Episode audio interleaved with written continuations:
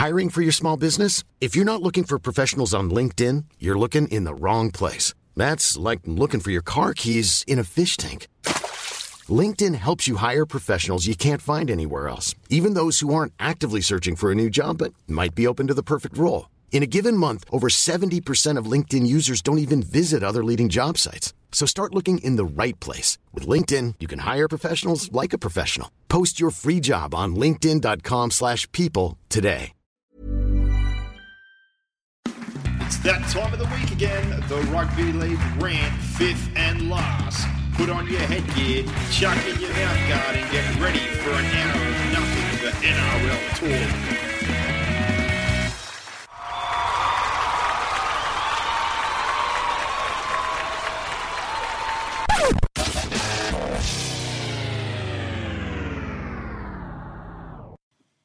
And we are back with another week of the fifth and last NRL podcast and potentially box set after the weekend's round. The top eight may be locked in the earliest we've ever seen. Well, it's ninety percent locked in. Origin's over, and we've got nine rounds to get through. So maybe a, uh, a difficult couple of months coming up to try and get through before the finals. Yeah, well, obviously we had the Tigers and the Raiders in both what I felt were similar performances, where I thought they were in control for the majority of the game, but just couldn't get the job done. In the Raiders' case, completely dominated the first half, all downhill. Left a couple of points on the table, but in the second half, that left edge again, absolutely terrible. Couple of errors inside their own half, and they just could not defend their own errors. And in all honesty, I, I literally felt they were in control for that for 60, 65 minutes. And then on the Tiger side of things, there's no discredit to the Titans, but with the new spine in place, some good football, some loose football, nine line breaks, they came up with two tries, and they just could not settle down. Yeah, how, many, how many line breaks did the Titans come up with? Oh, Just as many. I So think, I, I few- think the, some soft goal line defense, to be honest, from who? from the Tigers. The few times Yeah. I let them crash in was quite. I think poor. the Titans dominated that second half. So I thought the Tigers probably had the better of the first half, um, but I thought the Titans were all over him second half, and I think probably could have put a few more points on, um, if not for a few things that, that I thought went the Tigers' way. So I, I was at that game live, and they were terrible for a packed house at Leichhardt. Um, yeah, they they were very very ordinary. You know, 60% of possession went the Titans' way in the second half. I felt they did a much better job. in- Only they only had one incomplete set second half. The Titans. in particular with the ball, did a much better job, and they built pressure, which is one thing the Tigers couldn't do. For all the line breaks, they were making errors play one Yeah, two. like you make line breaks and you throw the ball out your ass. yeah, So straightforward. So felt uh, both those two were the, the last ones. Canberra's right edge D's been terrible all year. It's been terrible for three years. Been terrible when they were good that year. They won the oh, almost So, got to the grand final. You know, it's coaching's got to be to blame now because it's it's been like that forever. So the Tigers sort of exposed it a little bit in that last game at Campbelltown, but um, they threw that game away as well. Um, yeah, for me, it's it's the Raiders, and I don't think anyone below the Raiders can make a run at the finals. I don't think the Titans can't, the Tigers can't. The Raiders are the team that I look at and go, they could go on a run, but they're now relying on streaking through a lot of games, and they're going to rely on teams losing games. So for me, there's not much excitement in that at all. Yeah, well, we'll get into the set of six as we always do to start things off, and that is brought to you by the Nepean Boltmaster. They are on Facebook, and uh, you can obviously get in contact with Woz and the boys or look at their website, www.nepbolt.com.au. Nepean Boltmaster is your complete fastening system supply with their main office located at Penrith, and they have another one out there in Seven Hills. But besides that, they boast the largest range of fasteners and associated products, not only in the region but throughout the state. There is a lot more to the Boltmaster though than just fasteners. You will also find industrial and engineering products, abrasives, hand and cutting tools, lifting materials and handling products, safety and cleaning products, paints, and general hardware. Nepean Boltmaster provides total needs sourcing packages for all trades associated with construction, engineering, and associated industry segments. www.nepbolt.com.au wasn't the boys there at the Boltmaster. If you're a tradie like myself, you can get all the bits and pieces that you need. But tackle one, the Queensland team. Uh, obviously, the series being over, but some changes made. We talked last week about some changes. I was kind of thinking that it was time for them to finally move off probably Cooper, and I thought Wallace had a poor showing and wasn't a bench player. They've chose to stick with both of those guys, but Ben Hunt has been reverted to the utility role on the bench now that Ponga is out. Uh, Gagai slides into the centres with Inglis being injured. Napa's 18th man due to that leg injury to go with his ankle injury now with his knee after the weekend. and Daly Cherry Evans has been brought into the seven jersey. Which, to be honest, from what I said last week, Hunt or Cherry Evans, I would have preferred to see Hunt. Uh, sorry, Ash Taylor to go on the team before Daly Cherry Evans at this point in time, Neither. given all of on form, Ben Hunt deserves to play all three games. Ben Hunt wasn't to blame uh, for game one. He wasn't to blame for game two. He obviously had a few plays that went wrong. How about Will Chambers' efforts in both the two games? Will Like, Chambers was the worst player on the field. in both games. in- yeah, in the second game, he put three or four kicks dead and was all over the place. So Gavin Cooper wasn't far behind him. I didn't think he had a great game in either of them. Jarrod Wallace had little impact. So to bring Cherry Evans back in, to me, is it just it's a head scratcher because he's not playing well at club level. He's been playing ten times better than this before, and they haven't brought him in. No, So I, I don't get it. I, I I don't have a high opinion of him any, anyway. Like after what he did to the Gold Coast, so that's half my all point. these murmurs coming out of Manly, the Jackson Hastings situation, the fact that he threw Trent Barrett under the bus this year as well. I just, But you know, wherever he sort of goes, the bad things happen. And when you question character again, though, half the reasons we're told he wasn't picked previously, or all the murmurs that everyone kind of knows out there, is the senior group weren't a fan of him, and the individual is. But now they've all moved on. They've brought him straight back into the fray. So it's a, it's a horrendous decision. And It- he- it's, it's own- absolutely, it's not building any confidence in Ben Hunt at all. No. And he hasn't even been given the keys to the side anyway. Well, the other thing about it is they come out. Uh, I, I think Daly Cherry Evans, of all people, said it in his press conference today. I'm not Cooper Cronk. Ben Hunt's not Cooper Cronk, and for the fact that people are thinking that way after the first two games, uh, you know, it's just really surprising. And this is the thing that has happened in a short space of time when we see these cracks appearing in the Queensland wall and the selectors and the whole attitude. They've just had possibly the best spine we've ever seen. And within two games and losing a series, they were very close to winning both games. Have already flipped on the halfback, who's the form halfback, if not one of the form halfbacks in the comp. Yes, he struggled probably the last month or so because he's had an injury and he's been obviously a bit worn out, but they're on top of the table. He's playing outstanding football. And moving forward, I think multiple people would agree that that's their better spine, unless Michael Morgan was in the form he was in last year. And you put Hunt to that utility role, I could understand. But Cherry Evans over Hunt right now makes no sense to me. Me either. I don't get it. Gavin Cooper, uh, I don't agree with that one. I agree that Yeah, we've, been over that one. Arrow- said that all, every three, like all three games, we've said that. I agree with Arrow moving into the starting Well, I don't agree Prop with him going on lock. the front row. Oh, it's basically It's stupid. On a roll. It's ridiculous. McGuire should be the front in row. Origin. McGuire should be the front Yeah, row. he should be the lock. Offhand. Gowie, how he didn't get in, I don't know. Glasby backing doesn't surprise me. And the fact that Kevin Walters came out in the press conference after Origin 2 and guaranteed Ben, spot, uh, ben Honey's spot. So Yeah. then Kevin Walters comes out yesterday and gets on the defensive and, you know, all these people on Everyone's social media and everyone's Yeah. like, you're the goose that said it. Well, I'll tell you You now look like a clown because you said it and then went, reneged on it. If so he if he wants to be an he's out of his depth, Kevin Walters. Massively out of his depth. if he wants to be an NRL coach, and I don't think he should be anyway, oh, Please. he needs to get a lot thicker skin because for a three game series, he bites in on everything. He's been snappy with the media. He's withdrawn players. If you can't handle this in three games when things are going a little bit rough and there's a couple of injuries, how the hell are you going to deal with twenty four seven series. Yeah, So take the good with the bad, mate. yeah. And in the end, people are only making comment based on stupid comments that you made Yeah. and have now backflipped on. So, how about you just shut up in the press conference, say as little as possible, and then go away and review it, and then make some decisions and statements about who was good and who was bad and who you're going to select. And, in the end, for me as a coach, it's not it's not my job to tell the media who is and who isn't going to be in the next game mm. until I've reviewed it thoroughly. I don't then think I need to get on to social media or report to anyone who I thought had a good or bad game. I'll wait, watch them go back to club, follow how they go there, and then make some decisions based also on who who I know is fit. Well, he needs to They had Inglis now go down. They've had Ponga now go down. Just If that's where he's spending his time, or he's letting that bite into his skin. yeah, we all know plenty. Like I said, if you're reading all the social media stuff, you've got problems, especially in a role that he's in. He needs to direct his attention elsewhere. But Well, if people are the biggest platform they've got is social media, then probably tells you a little bit about where they are in life. If they had a bigger platform, they wouldn't need to be on there. Hmm. Well, I look at this now and I thought game three they're going to throw the absolute kitchen sink at us. But losing Inglis, who I think's been their best player in the series, Ponga, who made a great impact off the bench, and Napa, who's been one of the only ones kind of putting a dent into things besides probably Arrow's last twenty minutes, which is Well, outstanding. Napa, is Napa 18th because he's injured? because of the knee and the ankle. so why wouldn't he He's just name him at eight and then name Why someone don't you else just drop him and bring off Angawi in and give him a rest? If he's busted, the series is over. Why are you going to hurt somebody and risk his club season if he's got a knee Oh, and look, an I think issue? Napa's been their best forward or close to their best forward in the two games. So Arrow's 20 minutes in the last game Okay. ago was one of the best stints, like probably the most impactful stint I've seen out of any of them.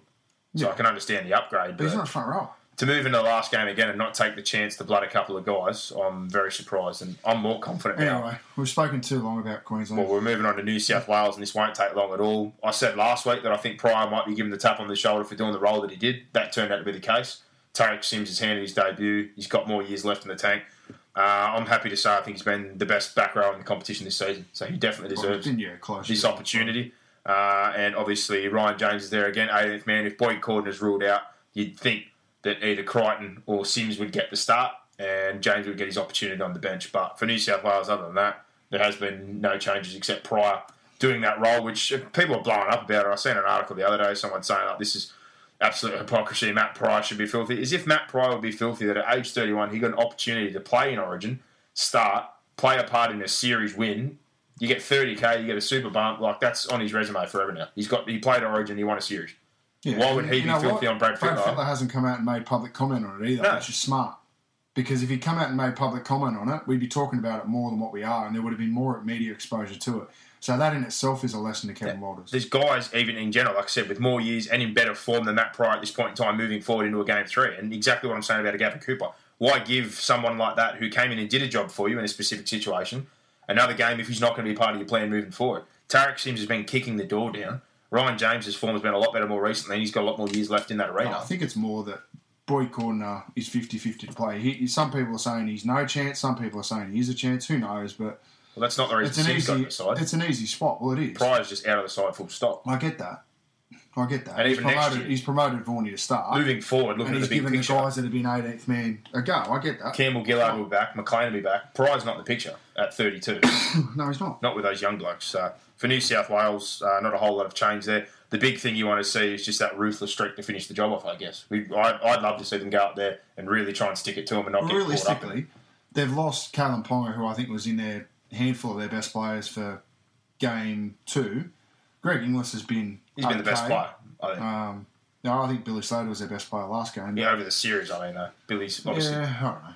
He's got a lot of rubbish in his game. I think. Well, game one, he was head and shoulders above everybody. Rubbish or not, he was their best player by country mile. Yeah, So I, I- I think the I, only dis- I disagree, but anyway, yeah, he's he's certainly in their best five players. I'm not going to argue where he ranks. In the end, they've lost both games, and he was the captain. It's a big thing to lose your captain, um, and he's definitely their best centre. Um, considering also the what we've spoken about, the form of Will Chambers has been terrible. So, it's just they're big losses. Yeah, they're massive They're big losses. So, New South Wales haven't lost anyone really. So, Billy Slater's final game though, he's captain, he's moving on, it's up there. We know that's a different beast, so I'm sure they'll turn up uh, and dish out a wholehearted I effort. I also think we're a different beast. we are a different team. We haven't played our best footy. I don't. Think, I still in- don't in think we've even scratched the surface.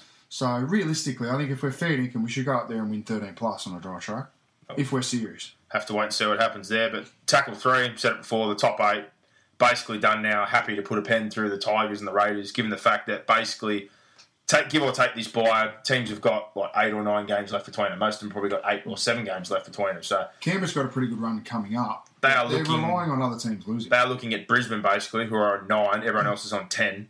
For them, they're going to have to get four just to get to the bottom end of it to get in front of anybody. So you're basically looking at Brisbane, Cronulla, any of these teams that are on ten just ahead of them, and saying they're going to have to go four or five losses. Yeah, but we know that we know that Brisbane have won a lot of close games and Canberra have lost a lot of close games. So you, you know that they could potentially go on a losing streak. Not saying they will, but clearly at the moment, Brisbane are a far better side than Canberra because they're winning those close games. Simple as that. It's four wins with eight to go. I don't see it happening. You're you're asking Brisbane to completely roll over and Canberra to knock it out of the park. We'll see.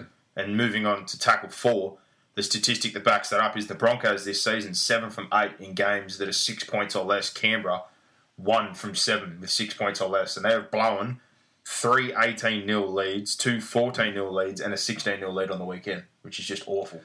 Yeah. Well, even in the next two rounds, um, Canberra play the Dogs and the Cowboys, so the bottom two teams on the ladder, and Brisbane play the Titans, who they lost to earlier in the year away, and then they run into But their Origin affected this weekend doesn't help their cause. doesn't, but They're still, missing four points Origin. points, mate. And then they play the Warriors, so who traditionally play well at Brisbane. So you could see a four point swing now. I'm, you know, I'm, I'm only playing devil's advocate here, but um, Brisbane for me at this point of the season deserve to be in the finals a lot more than what Canberra do. Canberra to One me thousand percent. have to win to justify them being in the eight. They'll have to win six or seven in a row, and they'll have to hope that Brisbane go on a losing streak. And I just don't think Brisbane have got it in them. I think Brisbane in the next couple of weeks, Origin affected, may lose some players because of uh, sorry, may lose some games because of a bit of Origin fatigue. And Canberra, what have they got to complain about? Who have they got in Origin? Only. Papalii. They've got no, nothing to complain about. They've just got bench their best player back. They're playing against teams that are Origin affected. He couldn't have So done. So if anyone's got excuses, it's Brisbane that's got excuses, not Canberra. no, Canberra. Uh, sorry, Josh Hodgson couldn't have done any more on the weekend to put his stamp No, I get that. game. They led 16 I get nil. that. There's, you know, you you just got to win those games. Simple as that. No doubt about it. But uh, yeah, massive wrap to the Broncos on their season in that regard. To be seven of eight, you'd think if you had eight games in that situation, you'd be happy to win 50-50 in that situation. To be seven from eight though, six points or less is huge. Look, and I don't, I don't think Brisbane are premiership contenders, but Yeah. you know, you don't want to get into a close game with Brisbane. No. If you're one of those top sides, they just they love a close game. And this is the thing when you look at these two and speak about it, the mentality or the club culture in general for the whole Yeah. time that the Brisbane has been alive is fighting for everything, effort, energy. They're always around. Canberra, I know, had a winning past, you know, in the years prior to me being born and in the early 90s, but say for the last 20 years or so, they certainly haven't been a hell of a factor or had that winning culture or feeling about them. So um, that's reflected more so in their close games this year and the mentality of the side compared to Brisbane, who just keep finding a way, Well, still without a close games last year, really. The, the one year in the last four that they've won some close games, they landed in the top four. Yeah, well, there's plenty of talent there, but not enough being made of that. Tackle five, uh, Darren Nicholls, who we've talked about multiple times over the years at clubs he's been at. Starts off Tigers 20s, plays in France, South, Brisbane, back to Souths. Uh, he's backed up Premiership halves at all those clubs and been that guy waiting for an opportunity for so long. Awesome year for Penrith last year. He's been Queensland and New South Wales residents multiple times the best halfback in both Queensland and New South Wales Cup. Finally, debuts this weekend for the Dragons at age 29 uh, well deserved. Tell you what, story of perseverance if you've ever seen one, that's for sure. Absolutely. Yeah. Yeah. Deserves his crack. Good luck to him. Um, but Almost. Ben A, jumped straight back in. oh, no doubt But, about it. yeah, it's a nice. He's a nice backup to have, and he was You see- class at Penrith. yeah, you see a lot of guys get, you know, it's all about timing. And he's obviously been to strong clubs and they've got a high opinion of him for that reason. He's never really been called upon to take that opportunity, but to persist for almost a decade in reserve grade and be such a high quality half and consistently be in the residence in particular, saying you are the best half in either comp. I think he's been in residence for Queensland or New South Wales four or five times in hmm. the past six or seven years. So massive credit at 29 to be finally getting your debut in NRL jersey. And I think the perfect kind of partner to come in to partner somebody like Widdop because he's just steady. He kicks well, defends well, he's a goal kicker, he just does his job and he directs the team around the park. So it's a very handy backup to have. Yeah. But congratulations to Darren Nicholls. And the last one here, it's kind of two things that I was tossed up to talk about, but again, we've just heard so much about it. The Penrith coaching staff won't go away. Gus Gould on Monday, uh, and 100% footy came out and just kiboshed the whole thing, said they do the coaching reviews all the time mid-season. He's not doing any coaching, the Ciraldo stuff, etc. Uh, you know, all these journos are just making it up and no one rings him or tries to get in contact. And then you hear Buzz Rothfield saying he's tried to ring him for the last week and can't get anything out of him. Should try to ring Griffin. So I don't know. I don't know who to believe. Look, it's just we've I've heard the whispers. I heard the whispers early in the year, um, and that was that's from people close to the well, people involved with the first grade side. Simple as that. Um, I've heard that you know there were there were blues on there. I've heard in the last couple of weeks there's tension there, and no doubt there is behind the scenes. But you know, if in the end, Phil Gould runs the joint. If he comes out and says that Griffin's going to have his see out his deal, then I've got no reason to question what Phil Gould says. So, and I think a lot of people are looking a lot deeper into this, particularly journos who don't like Gus, and I get that. Um, he's got his enemies, and he's the reason he's got his enemies is because he's got such a strong opinion, which I which is why I respect him. But to me, it's it's it's nothing more than what it is. Or you can't make stories up. You can't make things out of things that aren't there. You know, you, you wouldn't hear anything out of out of the Panthers before Ivan Cleary got sacked. It's not a place that leaks. No. So, you know, mind you, I think it's leaked a little bit more than what Gus would like in the last, particularly the last two years, or probably the last twelve to eighteen months. Um, but yeah, I, I don't know what more to say about it. It's everything that's been said has been said. He's got on the front foot, Gus, and the journos eventually will find something else to write about. yeah. Well, And I'm not defending Penrith. Like people say, you're you're defending Penrith. Look, I've got a lot of close friends at Penrith. I, I like seeing Penrith do well, but in the end, I don't work there anymore. No. I don't have any loyalty to Penrith. But so the funny thing is for the journos, we brought it up in the preseason like everybody because we'd heard it and it was it was solid mail and everybody knew about it. But when the winning's going, everything's fine. As soon as a couple of losses have came into this Origin dip for two weeks, bang, this is just straight back on the forefront. And you've got to look at it sometimes and question the media when they do these oh, kind Oh, the, of the things. other thing is, we got a couple of messages this week saying, "Well, why don't you have the balls to say what you've heard on the podcast? If you think that I'm going to throw people under the bus that have told me things, then you kill yourself it's- because it's nothing- people have told me things in confidence that it doesn't go any further. Look, I've heard things. Yes, I've heard things. I've, I'm not going to disclose what I've heard and who it's about, and it's not my. That's this isn't a gossip podcast. We're not a gossip podcast. So we're a rugby league podcast. We'll talk about things that have actually happened and been confirmed. I'm not go- not interested in the scuttlebutt. But yes, have we heard things? Have people told us things that are happening at Penrith? Yes. Do we know for certain that they're happening? No. No. Because we're not there. But and when- really, we don't care. no.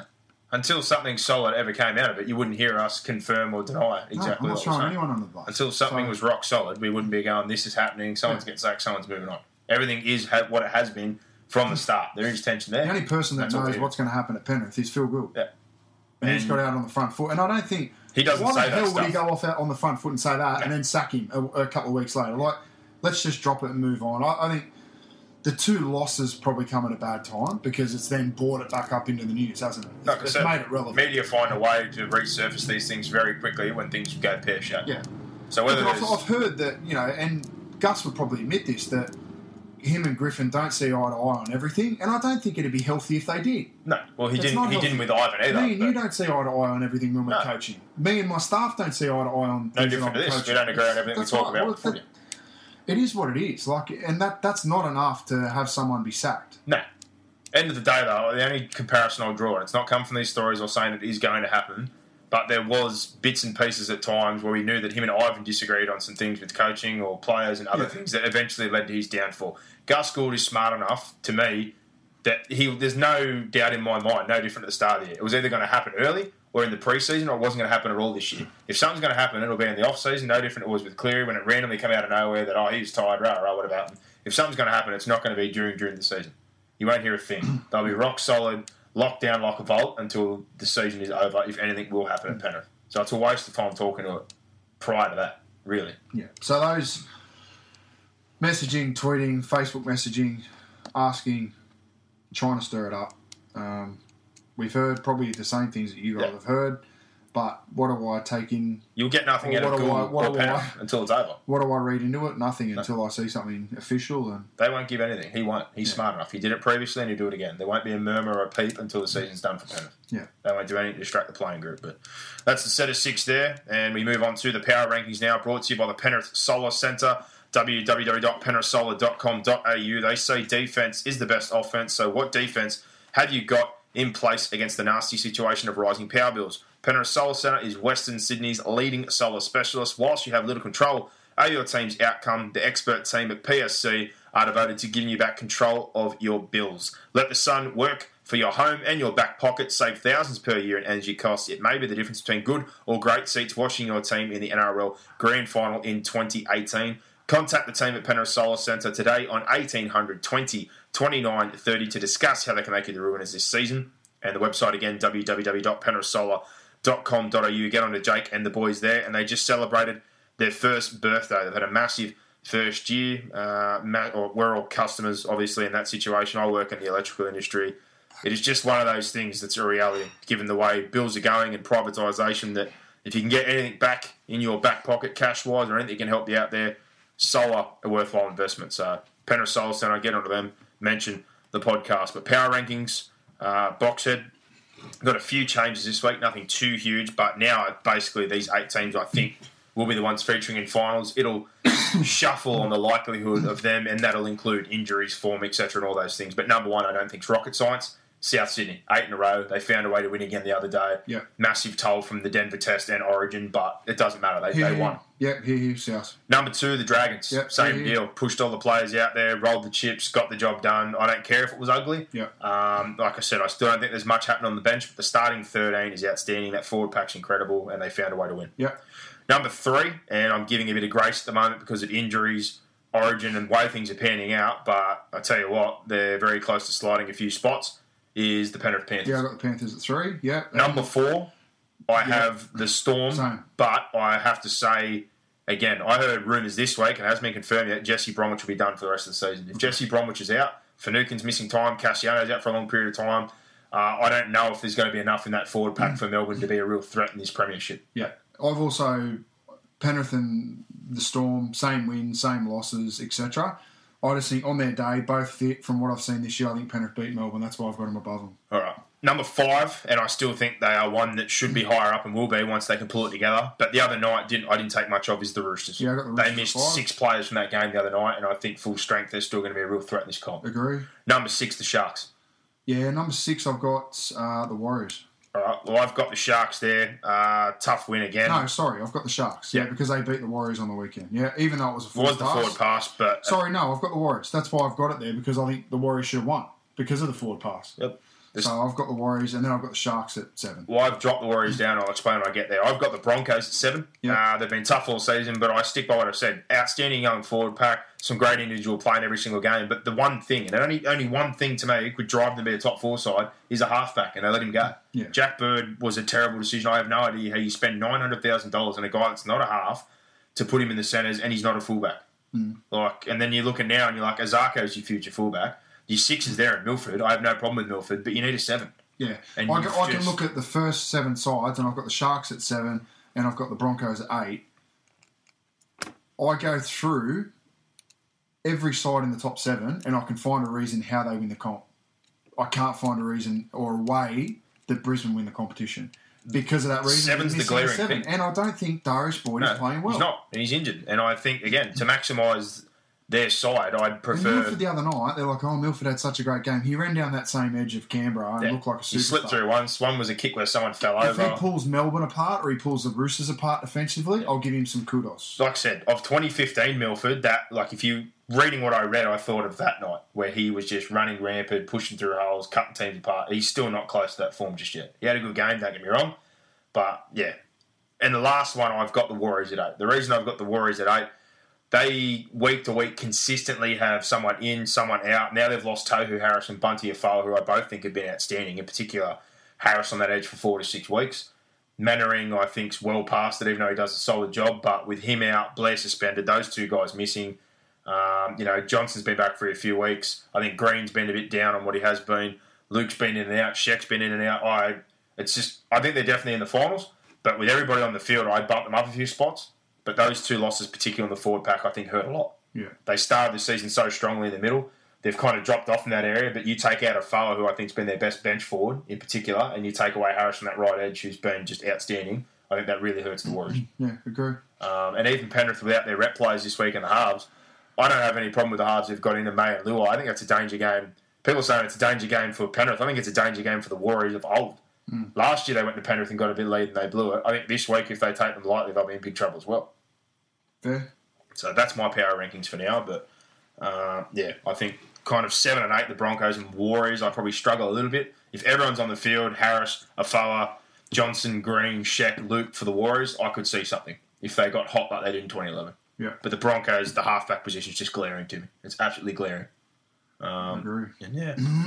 All right. Getting into the reviews of the games from the weekend, and they are brought to you by Poker Deluxe, pokerdeluxe.com.au. If your footy season has started, which it has, or you're involved with a sports team, or you're looking for a fundraising idea for your club, look no further because with over 10 years' experience, they are the leaders in fundraising for sporting clubs. Paul and Adam, the Poker Deluxe team, are passionate about what they do and committed to help you raise those funds. This fundraiser comes with a guaranteed $1,000 profit, and if you mention the podcast, you get a $100 off the initial cost. So why not get in contact with the boys? It's a no brainer. They give you all the equipment, they have the hosts to run the night, and there's over $2,000 worth of prizes. Get in touch with them today. They've raised over $1.5 million to date for those sporting clubs. So www.pokerdeluxe.com.au.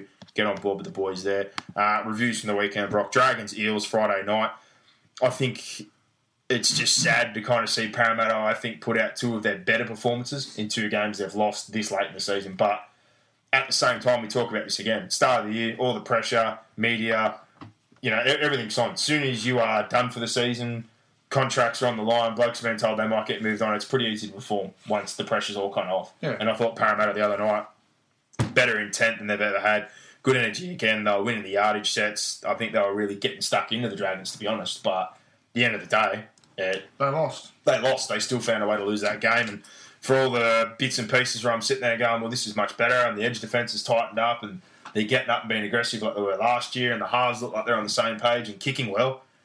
The Dragons found those moments that the Eels just couldn't this year. They were flat, but they had a high completion rate. McGregor pushed his chips all in when he played all the Origin players. I thought that was insane. I thought they needed a rest, Yeah. and he would have been even filthier if he lost because he would have put your players into debt. You would have lost two points. They would have been even more fatigued. But they found a way to drag themselves out of it, and uh, probably that try on half time was a massive confidence boost they needed. Vaughan, I think, jumps the markers, gets to the left there and gets two guys to bite in, and offload for Widdop, who goes long to Nene, uh, and that passage of play to Lafai and the kick for Dufty. That, that's one of the best tries of the year. It was an absolute cracker. Yeah, it was. second half, with six minutes to go, you just think the Dragons have had chance after chance after chance. It's not going to be their night. But you always get a feeling with teams that have had a bad year, mm. they're going to fall over or something's going to go wrong. winning's and a, it did. Winning's a habit, and so is losing. They just found a way to lose. The Dragons found a way to win. Simple as that. Two Parramatta kicks were the that. best. Parramatta were the best side for seventy minutes of that game. two kicks that are heartbreaking. Ben Hunt, bless him for doing that. All the criticism, all the hate, all the stuff that's been piled on him. He had a bad game, full stop. He did have a bad night. He, but he never stopped throwing punches. He had a couple errors, yes, but he rolled the same kick and he did in Origin, and he got a result. Euan Aitken scored, and then late in the game, loose as uh, you know, nothing was really doing. They put a kick in behind, and the fullback wasn't home. And Dufty, who was probably the best player I thought on the field on the night, comes up with a try, and he was absolutely Yeah, outstanding. he was the So- best player on the field. for them again, I think they've got they've got to look back at some of their Origin players. I think Jack de Belin, who played with a busted elbow and a bad hit point, was great. Thought uh, you know Widdop had his moments as well. Dufty was the best by far, but even Vaughan uh, and Graham backing up those couple of guys all dug in. And I tell you, who's been in absolute stellar form this season, Tim Lafai. Tim Lafai is a bad passer or rocks or diamonds moments every so often. I know some of the Dragons fans aren't big fans of him, but with the ball in hand on his best night, he's one of the better centres in the competition. Tim Lafai Yeah, he's, uh, for the Eels. What do you say? Um, tough night again to come up with a loss. Season definitely is done. They're trying to reshape their roster, but yeah, just another one of those nights. And Corey Norman, where's he going? Moses is going to be the one in control, steering the ship. There's Austin going there. There's been rumours of. I don't know, but it's kind of hard to see, even with a couple of the changes that they're talking about, that things will get better for Parramatta next year. you wouldn't think so. So hard year for Parramatta. There's no doubt about it. Well, I think they'll, they'll get better next year because they've got some front rows coming, but they've got a lot to do in the off season. Yeah, I think there's no doubt about that.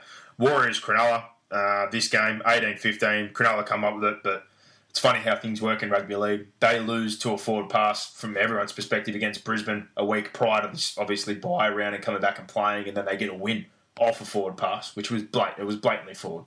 Yeah. I have no doubt that anyone would agree that that was the case. But the Warriors started fast, and honestly, the Sharks they didn't want to be there. They looked like it was wet, it was cold. It was one of those nights where a couple of guys are backed up, and you just walk out and you're like, bloody hell, no intention of coming on this field. And early on, Warriors had 80% of the football. Sharks are making errors in their own half, penalties, they missed touch, and they got burned very early 12 0 after 10 minutes. You're sitting there going, this could be anything. Hmm. They woke up, obviously, as the Sharks do, and they did what they do best. They got it ugly. They got it into the grind. They got even share of possession. They played the conditions quite well. And last week, it was someone bringing up that they weren't really a big fan of Chad Townsend. I thought he was the one who, as usual, just does all the little things and you don't really appreciate it. But I thought he kicked well and he steered him around the park. Um, he forced some repeat sets. And Raymond, we talk about him all the time. His solo effort was good. And at the end of the half, there, just a brain explosion by Hiku. Came off his man when he didn't need to. Edrick Lee strolls over, and at 12 all at half time, that's a good comeback from the start they had. But I think one thing for the Warriors that I realised, especially in those wet conditions, missing those two wingers, Fusitu and Maumalo, make a huge difference to their set starts and their yardage game Yeah. in those hard conditions. But second half was just a grind. I thought it was back and forth from both. They both had some chances. Uh, the conditions again made that quite hard.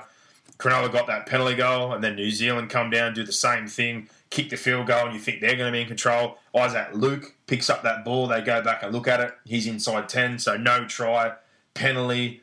And as we say, penalty error, you can technically class the charge down as an error because they get that repeat effort. And before you know it, Moylan looks up, he sees numbers, he creates it, and the forward pass leads to the try to win them the game. But do or say what you will, I say it every single week. No one is better at getting into an ugly game or finding a way out or dragging you into the mud than the Cronulla Sharks. Hmm. And after the start they had in that game, it was off a forward pass, but I still can't believe they found a way to drag themselves back in that game. And the Warriors would be heartbroken given how many players Look, let's again. be fair. The, it was a 50-50 game decided by a shit referee decision. Really, There was another call I did not like.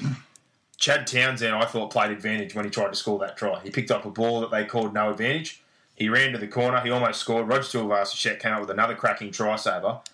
He didn't score. They sent out for video replay, but they went back and say you didn't play your advantage. If you've picked up a loose pass that's been touched or whatever, ran 10 metres and had a chance to score a try, you've played your advantage. They shouldn't have got another set of six. Hmm. So I, I don't think that yeah, one. but that's not as bad a call. No, not as the forward pass. Like, and the calls this week um, for forward passes to be ruled on. I've, I said this two or three years ago.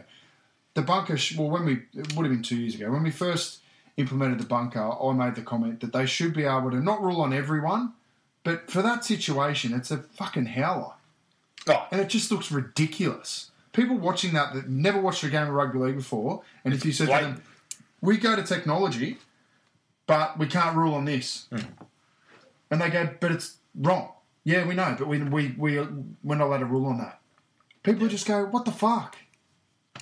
It's just It was- stupidity. it like, was- it was we handcuff ourselves to just stupidity in some of the things that we've got within our game and the rules and the structures and not going to disagree the with it. process. It's it was disgraceful. And you know, the biggest part, like I said, Went a fucking metre forward, blatantly a metre forward. He Huh. passed it before the line. He caught it a metre in front of the line. hard night. They played a bunch of guys they wanted to rest. They didn't get to play both their wingers. They backed up some guys from the New Zealand Yeah. Test. They lose Harris and Afoa, who are huge to their push forward.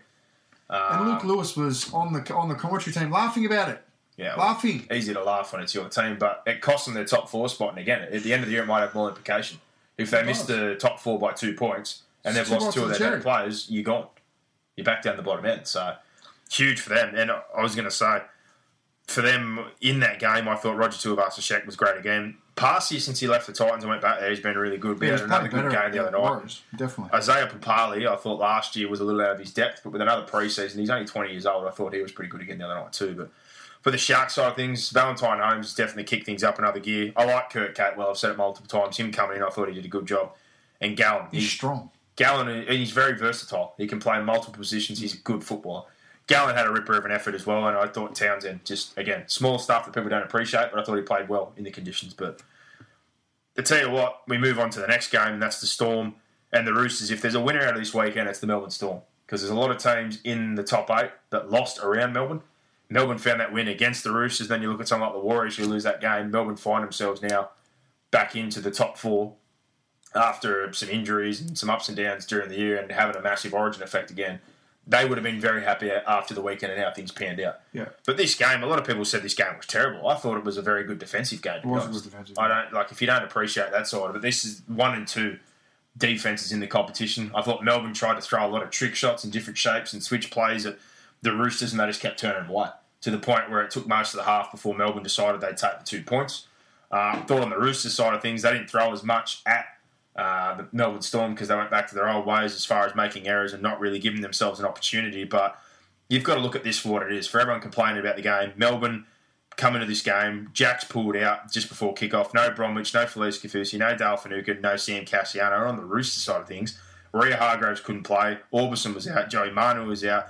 Matterson's missed a couple of weeks now, who was one of their better players beforehand, and Cordner didn't play. There's almost 10 or 11 starters in this game that didn't back up to play this fixture. It was a bit of fake form that game. It, was. was. a very good defensive game, but Melbourne is the real benefactor in the scheme fake, of those fake losses. form in that yeah. later on they're all going to be a, not playing Origin. If all those B, guys are back. full team back. Yeah, Yeah, If all those guys are back, it's a cracker of a game. But Why? Why would they? Why the hell would they put that game, schedule that game during Origin? They did it I last know. I year when we were originless and they had less players in than usual, and Pearce was there.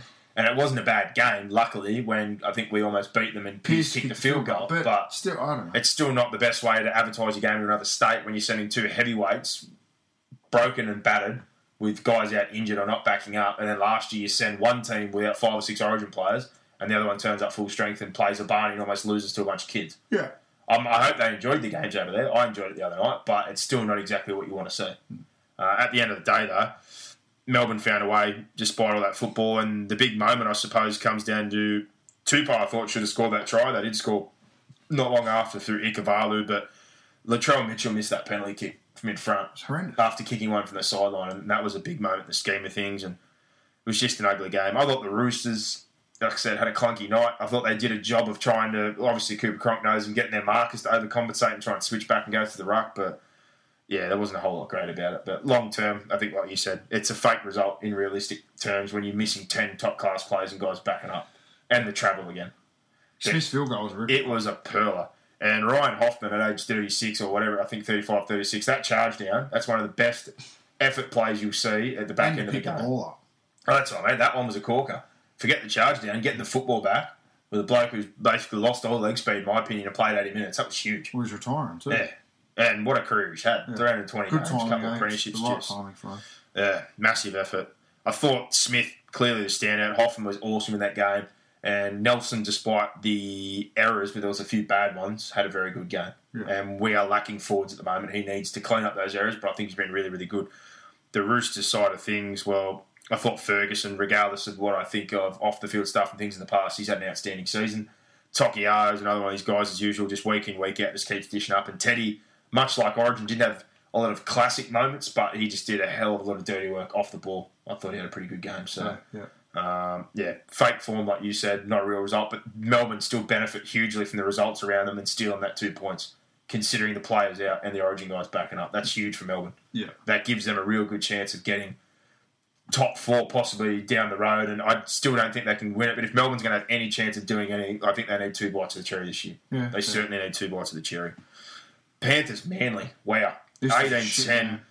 There was 30 errors in this game of football, but I'll throw it out there, plain and simple. Manly came to play. I don't think Penrith did. Oh, thought Penrith, Manly were pretty poor as well. I thought they were much better. I thought their attitude, their I did. commitment. I thought they beat Penrith in the middle. Penrith, Penrith had led at half time, didn't Penrith had 39 misses to 13. Hmm. Say what you will about Manly. Taupau, Adam Fanua Blake, and even Fainu on debut got too many opportunities to push to the right. I thought they were disjointed. I thought they were terrible. I thought both sides were shit. Peachy had a bad it was rubbish day. game. It's just, yeah, there was a lot of bad about it. I went down and watched this game live, three o'clock Saturday afternoon. It was perfect weather. Well, not a cloud in the sky, not a piece of dew on the field, and it was just dog shit. It was evil, wasn't it? It really was. And I thought the halves were just on completely different pages. They weren't in sync. Had a little word to our mate from the Rotary Club too about his doubles. Yeah. Yeah, had a little conversation. You let him know about the point, first points. I said, mate, where do you get off yeah, the Panthers club saying that the rule, this is the rule, when on the Website. everyone knows and on the website, on the rules for the company that sells the doubles, this is the rule. Oh, mate, that's just how we do it. I said, what's fucking wrong, mate? Let's give the background story for everyone because we didn't bring this up. I went Did down I with you. spoke about no, we didn't. podcast. I went down with Brock. I can't remember. Maybe we did, but I went down with you. We went to watch Vaughan play and watch the Panthers Dragons game. Well, I go. I go to most Penrith Yeah. games. and I was I was going to stay afterwards to catch up with him as you do, and you had to go. So It was a rarity for you to be there, but Vaughnie was playing, so you were there. But yeah, I bought some doubles You gave me a double. you had the first try scorer for plus the Dra- nine. It uh, reverts to the nine because the Dragons didn't score. Yeah. And they've had the queue. So I've gone to line up. Half the people in the queue are there because they know it's the hooker and no one scored a try. Half the people are there because they think it's the first point scorer. What a fucking joke. So the Rotary Club was the one selling them, but the Panthers Club or whoever working there for Panthers is the one giving the prizes out. Said it's the which is wrong. point which is wrong because someone from the Rotary who ran the competition should be there. It shouldn't be someone from Penrith who didn't run the competition. You'd think so. So I'm not yeah. cranky with the Panthers. I'm, I was pissed off with the Rotary Club Yeah. because the rules are wrong. Well, even if that is them doing collecting for the Rotary Club, the rules on their website are the opposite of what the result. And a little bit of karma. So who was the goal kicker for the Dragons that night? They kick Woodop. Widdop. So Widdop, anyone who had was the a six, reverted got that the instead of six. a nine. So right. you so a little bit of karma on the weekend at Leichhardt. I bought some, and boom, 200 of the best. There Got the go. double. So stick that one up your ass, Rotary Club. Because yeah, there was, there, was They a, ripped me off. there was a 50-50 line, and a lot of Oh. people were borderline arguing. I was just confused. I I've went to bought the front, doubles so- for 15 years, and it's always been the nine when there's not a try Yeah. scorer. So Shouldn't be a goal kicker. poor form. what do you mean should be the goal? No, I said it shouldn't be the goal kicker. No way in the world. It That's goes- the easiest way to the nine. Should be the nine. That's where you get out of the pack. but- Okay, and then what do they say to you? If there's no goal kicker, it's the nine. Yeah. If there was no points at all, so well, still. You're buying a try scoring Yeah, double. so doubles. A try A try scoring double. not point scorer. Not a point scoring Yeah. fucking double. So- Cross sake. There you go. There's Brock's rant. But this game, uh, like I said, I honestly thought Manly That was more entertaining than the game. That story was more entertaining than the game. 100%. But Manly were better. Full stop. The thought pack. they were both shit, and they're both. Well, Penrith are going to be better. Forget Manly, they're not a factor in the finals. Yeah. Manly, congratulations. You won a game. Injuries, plenty of stuff going off the field. It's a great result for them. For Penrith to get Happy hammered by, Penrith post origin. hammered by the Roosters and then come into this one, uh, they were terrible. Penrith are tired. They've got a lot of injuries. They'll come good. Still, it wasn't a great performance. So it was very, very clunky. 30 errors, wasn't great. Fainu, Good game on debut. The 39 misses was my biggest concern to 13, though. Manly were just there for all of it. You didn't agree with the sin binning. I thought that was a really big No, issue. I it. looked at it again. Yeah. It's a binning. You can't put your arm out. I, the reason I questioned it is because I thought Cherry Evans did as much jostling as what Cleary did. But he reached for him once Yeah. he was kind of breaking free. Yeah, I can. Plain and simple. If you jostle him, that's fine. As soon as a hand goes out, Also, my question was how far out from the try line it was as well. I don't know. I just had some question marks over it. If that's going to be a sin binning, I'm happy with it. 10 errors from their back five on the weekend. That's unacceptable for Penrith. You can't have that when you're trying to get your set starts. It was very loose. Uh, Jack Hetherington said it before, big fan of him, but some of the stupidity again in the penalties, much like a hip graver we spoke about. All the potential in the world, but really needs to reel it in, reel it in fast. But their pack was pretty ordinary on the weekend, Penrith. They got completely dominated. Joel Thompson had an absolute blinder. Uh, and Jake's try assist, the pass that he popped out there at the back end was a cracker as well. So, all around, very good result, but Manly looking down the barrel of losing Dylan Walker long term. I haven't heard what ended up coming out of that, but they were fearing for a dislocated kneecap or possible ACL on the weekend. But uh, yeah, not a great result for them, but great win in general after so much off field stuff, injuries, and all the drama that's been going on. But Penrith back to the drawing board, big game this weekend. Dogs Newcastle, 36 18. I thought the first half was quite tight, but when you lose two of your spine players, it's a huge ask. Ponga goes off after 15 minutes. Slade Griffin's knee injury was absolutely awful. It's come out now that he's torn the lateral, which is something that even when they do repair has permanent instability. It's his fourth ACL plus now that lateral. I, I don't know if he comes back, but if he does, you're basically playing Russian roulette every single week when your knees held together but with, the, with that lateral reconstruction. So I dare say this may be the end of him. If it's not, full credit to him, but I think he's crazy. Yeah. So first half was good, but that literally there when you're down to 15, put the mockers on. Him. When Bureau pushed him out of halves, I thought right away you're on- behind the eight ball. Um, Connor Watson, I thought was their best player. He was great running the football. He got freed up at the back there. Herman SASO was outstanding in the front row, but other than that, there wasn't a whole lot of support there. I know the effort's there for the whole game, as it has been in previous years, and they've been cruel this season considering they found six wins is outstanding, but no Pearce, no Ponga, and now no Slade Griffin. Three of your starting spine are, are gone, but the Bulldogs, similar to Parramatta, season over, those contracts, all the talk, all the negativity that's been going on, clean slate. Bunch of kids on debut, everyone's clear and focused and just playing out the rest of the year, and, and it showed on the field. They were at ease. They rolled up field. David mm. Klemmer had a blinder, as did Jackson. Adam Elliott. Lachlan Lewis came in. I thought he played well. I thought Marshall King was very, very solid. Leisha looked relieved as well. Reimis Smith's inside pass when he came back in, draw those players was outstanding, and everything just seemed to bounce their way. And in the second half, they came home with 24 unanswered points, and poor old Newcastle can't take a trick at the moment. And Both shit teams. Bob, left rock, good night. Yeah. Rubbish teams. And. Yeah, well, Newcastle are rubbish because they've lost their, their They're falling apart, and we said at the start of the year when a lot of people said top Pearce- eight. They're not top eight How much? depth. What percent are Pearce and Ponga in their salary cap? Oh, at the moment, they haven't even spent the whole salary cap, but the biggest saying, portion what of it. percentage would be that? That'd be the, your two biggest portion. Well, if you're about 1.5 or 1 million or whatever they've got left over, you're looking at 750 and about 900. So, You can yeah. cut the shit however you want. They're their best two players. Well, so at the start, they're people said top eight. Everything would have to go right and no injuries, and they don't have the depth, and we're seeing it right now. And the Bulldogs, again, they've lost, you know, arguably their best couple of players Yeah. because they've had to move them on because of salary But they're pressure free, similar deal. They've clean slate. Get it. They're done. But they're two teams that aren't making the finals. I just, I, I can't get excited to watch a lot of these teams play because they're rubbish. Newcastle now, definitely. That's I, So the Dogs. Dogs are terrible. I scratched five teams a couple of weeks ago. The only one I left, uh, I think, was maybe Newcastle. I don't actually. I scratched it as well. I'm pretty sure, but I, they're I had, definitely I had finished. now. Tigers and Raiders left. They're definitely finished. That's for Um, sure. And I've only got the Raiders left, and they're about a 1% chance. Well, I think the Tigers have got more one, one more win than the Raiders, but I don't know what their draw looks like. So harder one there. But Newcastle, uh, all the best for Slade Griffin. His injury, that's awful. Connor Watson, like I said, thought he was good. SAS has been huge all year. They need to get him some help though. Uh, the dog side of things, Reimis Smith, Klemmer Jackson. There was it was a pretty good all round performance from them. So a lot of young kids, lots of fresh faces. Yeah. they're pressure free. we've spoken enough Yeah, they're pressure free for the rest of the for the year though, so it makes it much easier for the Bulldogs to keep playing. Uh, Broncos Canberra. This is the one for the round that you obviously look at and you just go, wow.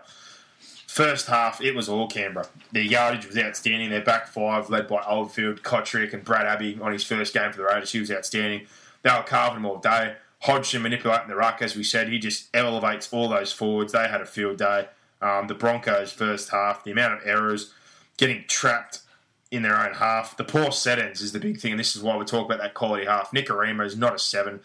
Milford's definitely a six, but he needs somebody there stabilising. Any chances they kind of got, they had third or fourth play kicks that went for seven tackle sets or hit bodies. It was just an absolute shit show, and their forward pack was run over the top of. But uh, coming into half time at 16 0, you're just sitting there going, surely they just come back out, print that out, and just repeat. And the Broncos were in all sorts. You have Sims, who went off for a HIA, Su'A, who ended up failing and not going back on, and Andrew McCullough dislocates his fingers. So they're literally at one point there, two in the dressing shed, looking down the barrel of two on the bench, and a guy who's playing in a key position in the spine, not being able to use his hand properly.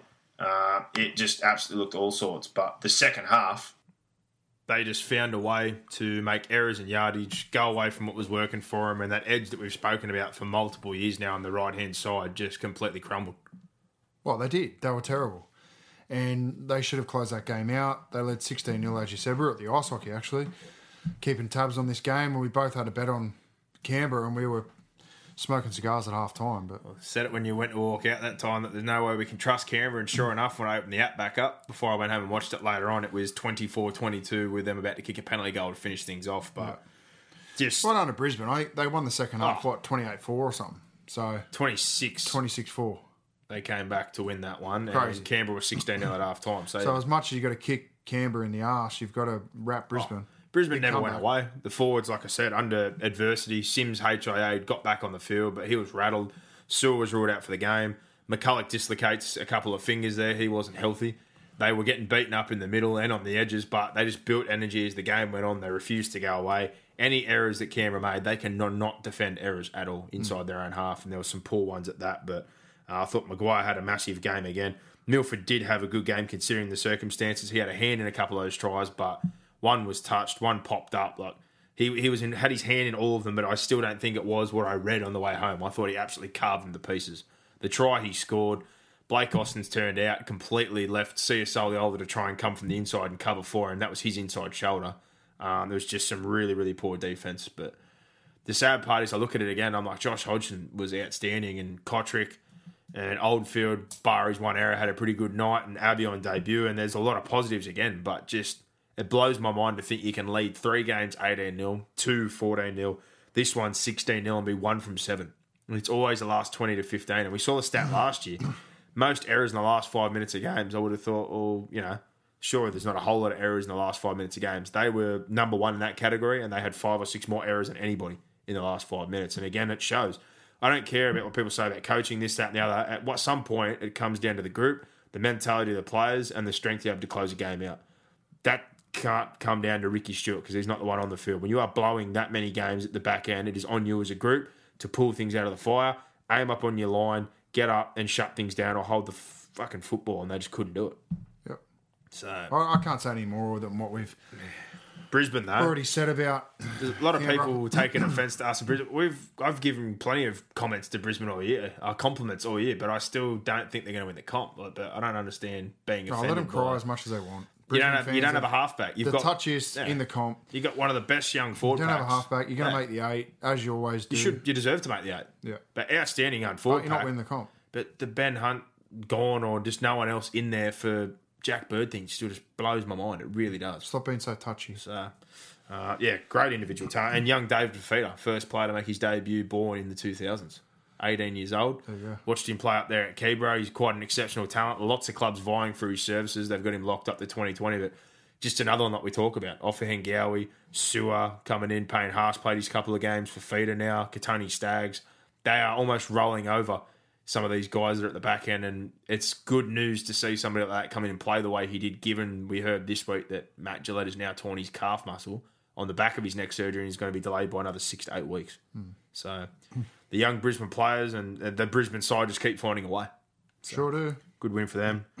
Uh, Titans, Tigers. You went there for this one, and I was kind of jealous because it looked outstanding, to be honest. The crowd looked awesome. I thought the football that was played, despite the Tigers blowing a few things, I thought they played some real open football. The disappointing thing is, with that good football came an absolute lack of care factor in defence. And on their line in particular, the Ryan James crash over, soft. The Ash Taylor inside shoulder miss where I think someone just did, a dummy and go. someone didn't get to A though. There was nobody there, and Lawrence had to come over from marker, and Brooks should have identified that, but he was out on the B. There was just a couple of poor ones, and to sum it all up was Arrow at the end there. Arrow just shrugs off two or three blokes after all the attack that they threw at the Titans and just strolls on through. And there was just effort and consistency, I thought, all day in the Titans to hold on, which is for the they are the worst defensive side in the competition. I don't really associate defending your line. I thought they did very well. They did. and they scrambled well. And probably the effort side of things summed up by being under pressure and conceding all those line breaks and constantly on the back foot and.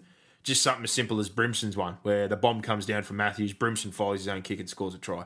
Um, but The runaway from uh, Anthony Don. There are a few of them where Yeah. it was just Titans players in the right uh, place at the right time, but the atmosphere was outstanding. It was a sellout. Uh, I went there with well about six or eight mates. We did a pub crawl early in Balmain, made our way up, and I was left last man standing six minutes into the game because they couldn't see. So I um we went in down the the school end. I don't know. You haven't been to Leichhardt, have you? yeah, You've plenty been of to times. Leichhardt? Okay. Um, Commentate there most down the school, okay, yeah. But when it's when it's a packed house like that, it's a different story. So Planning for your next trip? Elevate your travel style with Quince. Quince has all the jet setting essentials you'll want for your next getaway, like European linen, premium luggage options, buttery soft Italian leather bags, and so much more. And it's all priced at 50 to 80% less than similar brands. Plus, Quince only works with factories that use safe and ethical manufacturing practices. Pack your bags with high-quality essentials you'll be wearing for vacations to come with Quince. Go to quince.com slash trip for free shipping and 365-day returns. I went in the school end behind the hill, couldn't see anything, so I made my way around. Basically behind the dugout, had a perfect view. So Hmm. the boys went back to the pub. They thought better of it. They were all Tigers fans, so I was. There wasn't a Titans fan in the joint. No. I'll, I'll give you the tip. I So saw that on the telly. My um, my cheers were very silent, uh, but I, I was just happy to see my team win. I, Yeah. I don't often go and see any of my teams win. I'm usually the kiss of death. So uh, I thought they played particularly well. I was happy with, in particular, their second half. I thought at half time the Tigers would win by how many? Um, if the pass is stuck and they calm down a little bit, Yeah, but they didn't the whole game. for everything they created, they just refused to settle. And I thought, yeah, there was Moses and Nathan Bai- Peats for me at the moment is a player that's getting paid a lot of money, or he's on decent wedge and he's not contributing a lot. I thought he um, laid on a try and wasn't too bad. I saw the two he moments put a couple of shit kick, kicks in and just takes some bad options and puts us under pressure. Can give away a penalty. I just I expected him to develop into a better player when we bought him from Parramatta. I don't Injury, think he's injuries ever certainly haven't helped. get that. I don't Yeah. think he's I don't think he's touched the form that he showed at Parramatta before he came. I know he played for the Blues last year. That was more a process of elimination. He was last man standing, but won some real options at nine. Reared their head this year. He wasn't anywhere near the conversation. so not a part of it at all. he, for me, he's one that needs to improve. Um, uh, Michael Gordon's an un- unsung hero. He just does the little shit I still on every play. I've said it every week, and I don't know if you up to me now with it. I think Brimson's outstanding. He's I been really good. like Brimson. Been really he's good. a quality footballer. Yeah. Um, Jai Arrow, I don't care. Again, like Rami and a lot of these young talents, week to week is just. He's at, at half time, he had 13 carries, 120. Like he just, I, I'm blown away. He's come in and just absolutely. And Wallace, like I expected him to probably. He had a couple of holes. He wasn't too He bad. was okay. James was good, James was good, yeah. but uh, all round, I thought you guys showed a bit of toughness, which is We're usually just something- missing. We're missing centers and wingers. Yeah, We need, really are. Need to sort Missing centres and out, definitely. Uh, they've just re-signed Copley though, so they're obviously a Copley fan of him. cannot defend. No, you can't He defend. cannot defend. That edge last year with him and LG, I know LG's not there now, but it was Fucking conceded hell. more tries than any on that side of the field in the competition. But Moses Mbye, if he's been there for only a week or so, he was great. He, looked was good. dangerous every time he touched the football. Robbie, everything I've said in the past, uh, good, bad, or not, or what I think of the bloke, I thought he contributed very well in the day as well. I'll say this about Robbie Farah. Jason Taylor got rid of him because he stifled the play of the halves because he took the ball and wanted a ball play. He did exactly that again on the weekend. He stifled their halves, in my opinion. He jumped out a few he plays his own style. I get it, It's not his team anymore. but to me, man, I, I wrong call. Oh, to Wrong finish call. the year off. He's pushed all in. It's ten games. I don't blame him for doing it because they don't have a better option at nine. So, you know, if it You reckon this will be his last year? I don't think they'll re-sign him. And I stick by what I said a couple of weeks ago. If I, when the Warriors said So they why do you can't bring him back to try and to try and get to the finals right now and just have a last roll, because if not, you know, I doubt they expected to be in the situation they have been. Uh, they've lost a couple of games they probably shouldn't have after winning. They probably probably shouldn't have at the start of the season. And I think it's just a situation of He's an NRL standard hooker, whether you like it or not. He's better than what No, they had at I'm the not club. saying he's not. He gets to finish off in the fashion that he probably wanted to and didn't deserve a couple of years ago. But now he comes back, contributes for his ten games, and that's probably a happier tenure or finish off for Ivan. He's an Cleary. origin quality hooker, no doubt about it. But for me, he's just too stuck in this one style. He's got this one style and he can't seem to adapt to the play of an individual team. But I just You know, he yeah. played his best games when, you know, there were players out for South. I, I don't know. Yeah, I, I think he's got a bigger role. it. I He's got a bigger because, role here you know, straight away though He's than what he certainly has. at a lot better than Elijah Taylor at nine. There's and no argument. there. And no Little at this there. point. Um, yeah, I just think, and it was first game, so he's, he's just he's got to make sure he's not the focal point of the attack. I just saw it on the weekend. He took a couple of options, particularly down short sides where he picks the ball up and rolls. When the half wants the ball and they've got a four v three, he picks it up and rolls out and just negates that overlap. The Titans, they have the Titans nailed down the Titans' left edge, the Tigers' right. If you watch the replay, I don't think many people are going to go back and watch a replay, but Nope. Um, four v threes and he rolls out and just negates that overlap and chews that room up. So it's just little things for me as a coach watching the game. I just go, come on, man, you got to know when to dish the ball and you got to know when to roll. But So and that, that again think- is, I think, and I'll give him the benefit of the doubt this week, just on a Yeah, getting used to. I think a lot of it though again. was just Nos being at that ground because you got to admit he set up a couple up. of line breaks and he played very well. yeah. I No, he did. very I, I didn't think he played poorly. If, he, if the options led to nothing or something like that, I'd be more angry about it. But a lot of the times he picked a run or picked up a pass or got involved, I thought he was very positive. I just think he's him, got to be mindful of the reasons why he got moved on in the first place. Well, I'm sure they'll show him a bit of video this week. Or I hope so. will. But I think the off-field stuff was the bigger reason for the move on. But um, yeah, and by him, they both definitely added. But yeah, they couldn't calm down. They had chances. Play one, two. They made a couple of errors and just didn't set themselves down in your half and try to build any pressure or score. They wanted to get it all done in one play, which was crazy. The first try they scored though, that had Farah, Reynolds, and By all that involved with them, that was a cracker. Hmm. That was an absolute ripper of a try, but full credit to the Titans. Good win for them. In the last game of the round, South and the Cowboys 21 20. I honestly thought, given the conditions, this was a decent game of football. Yeah, I like this thought. The Cowboys gave one of their best efforts of the season. I thought they were both smart in the way they played the conditions. In particular, the short kicking game. That was a fast track, but it was slippery.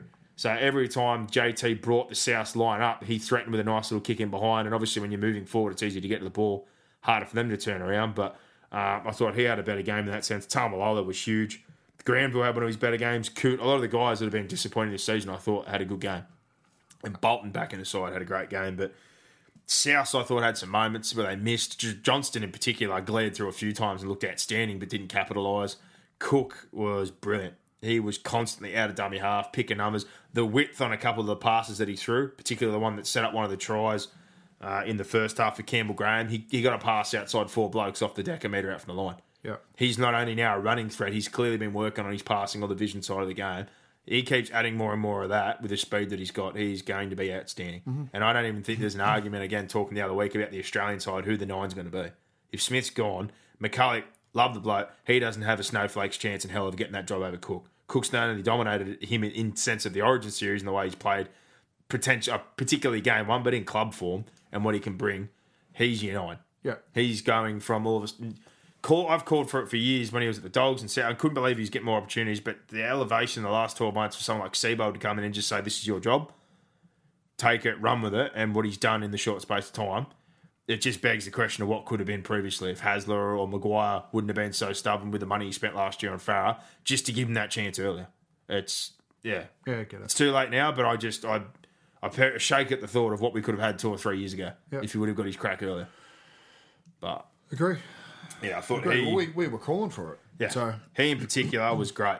He was really, really good. But back and forth game, but it ended up the same way it did a couple of weeks back. Where the- Cowboys just it's the story of the year. They've been in a lot of close games. Even the last time they played South, it was a close game. They found a way to penalty lose goal, it. penalty goal at the end there for offside by Granville Yeah. Marker. But You know, and the miss from Feldt on Robert was- Jennings.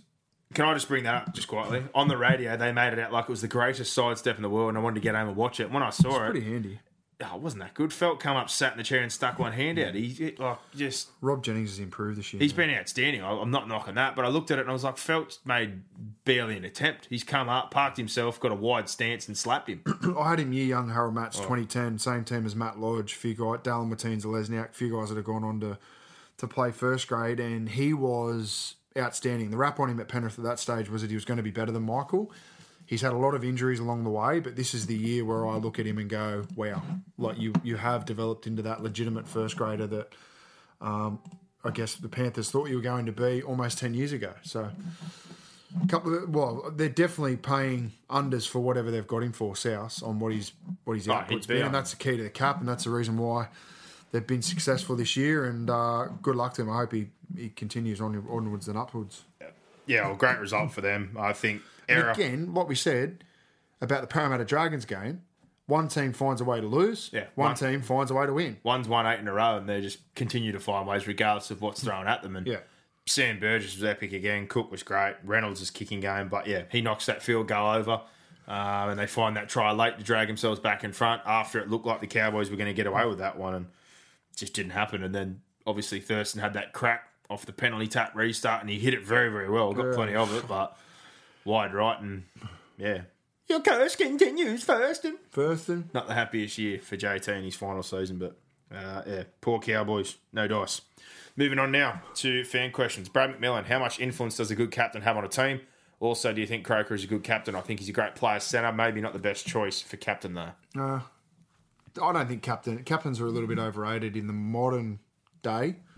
I think because now a lot of coaches are going towards leadership groups. And We said the leadership is leadership is a holistic thing now. It's not uh, How I many? guess, slumped on one person or heaped on one person. There's not as many of those personalities anymore, though. Like those people that just stand Dominant out or have an aura that we talked about last week. We talked about a few younger guys coming through, and that you could literally count them on one hand who are that genuine, solid, one man out leader on voice and action in the field. Now, like you said, it's more a group. People are less vocal. Millennials, in particular, the generation like it's just it's completely different now. That's a totally different conversation. But yeah, So yeah, Jarrod Croker, yeah, yeah. he's solid, but the fact that he's been mentioned for rep football, the way he defends over his No career, chance. I've said it a million times. There's no way he ever plays Origin or Australia for the way he defends. So, um, good player, but yeah, good captain. That setup, long term player, been there forever. He's the right person to do that job. Matty Lewin, should Kevy get Pearson to camp to talk to Queensland through dealing with trolls?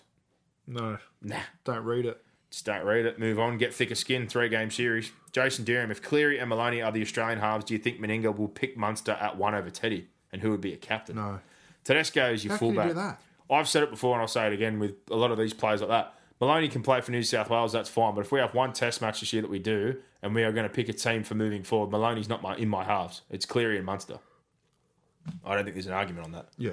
Cook, Cleary, Munster, Tedesco would be my spine without any Well, it depends whether you're picking it based on form this year, in which case you pick Maloney. If you're picking it for the future, you pick Cleary. Yeah.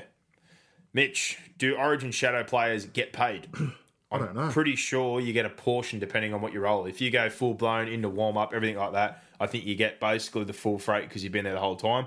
If you spend part of the time in camp for three or four days, I think you get all your gear, your suits, and the bits and pieces like all the boys do, and you get a part payment. So if it's say thirty grand and you've spent four days in camp and gone through a bit of it all, I think you get you know five or ten thousand for your troubles for getting involved in the camp. So you get something for your time.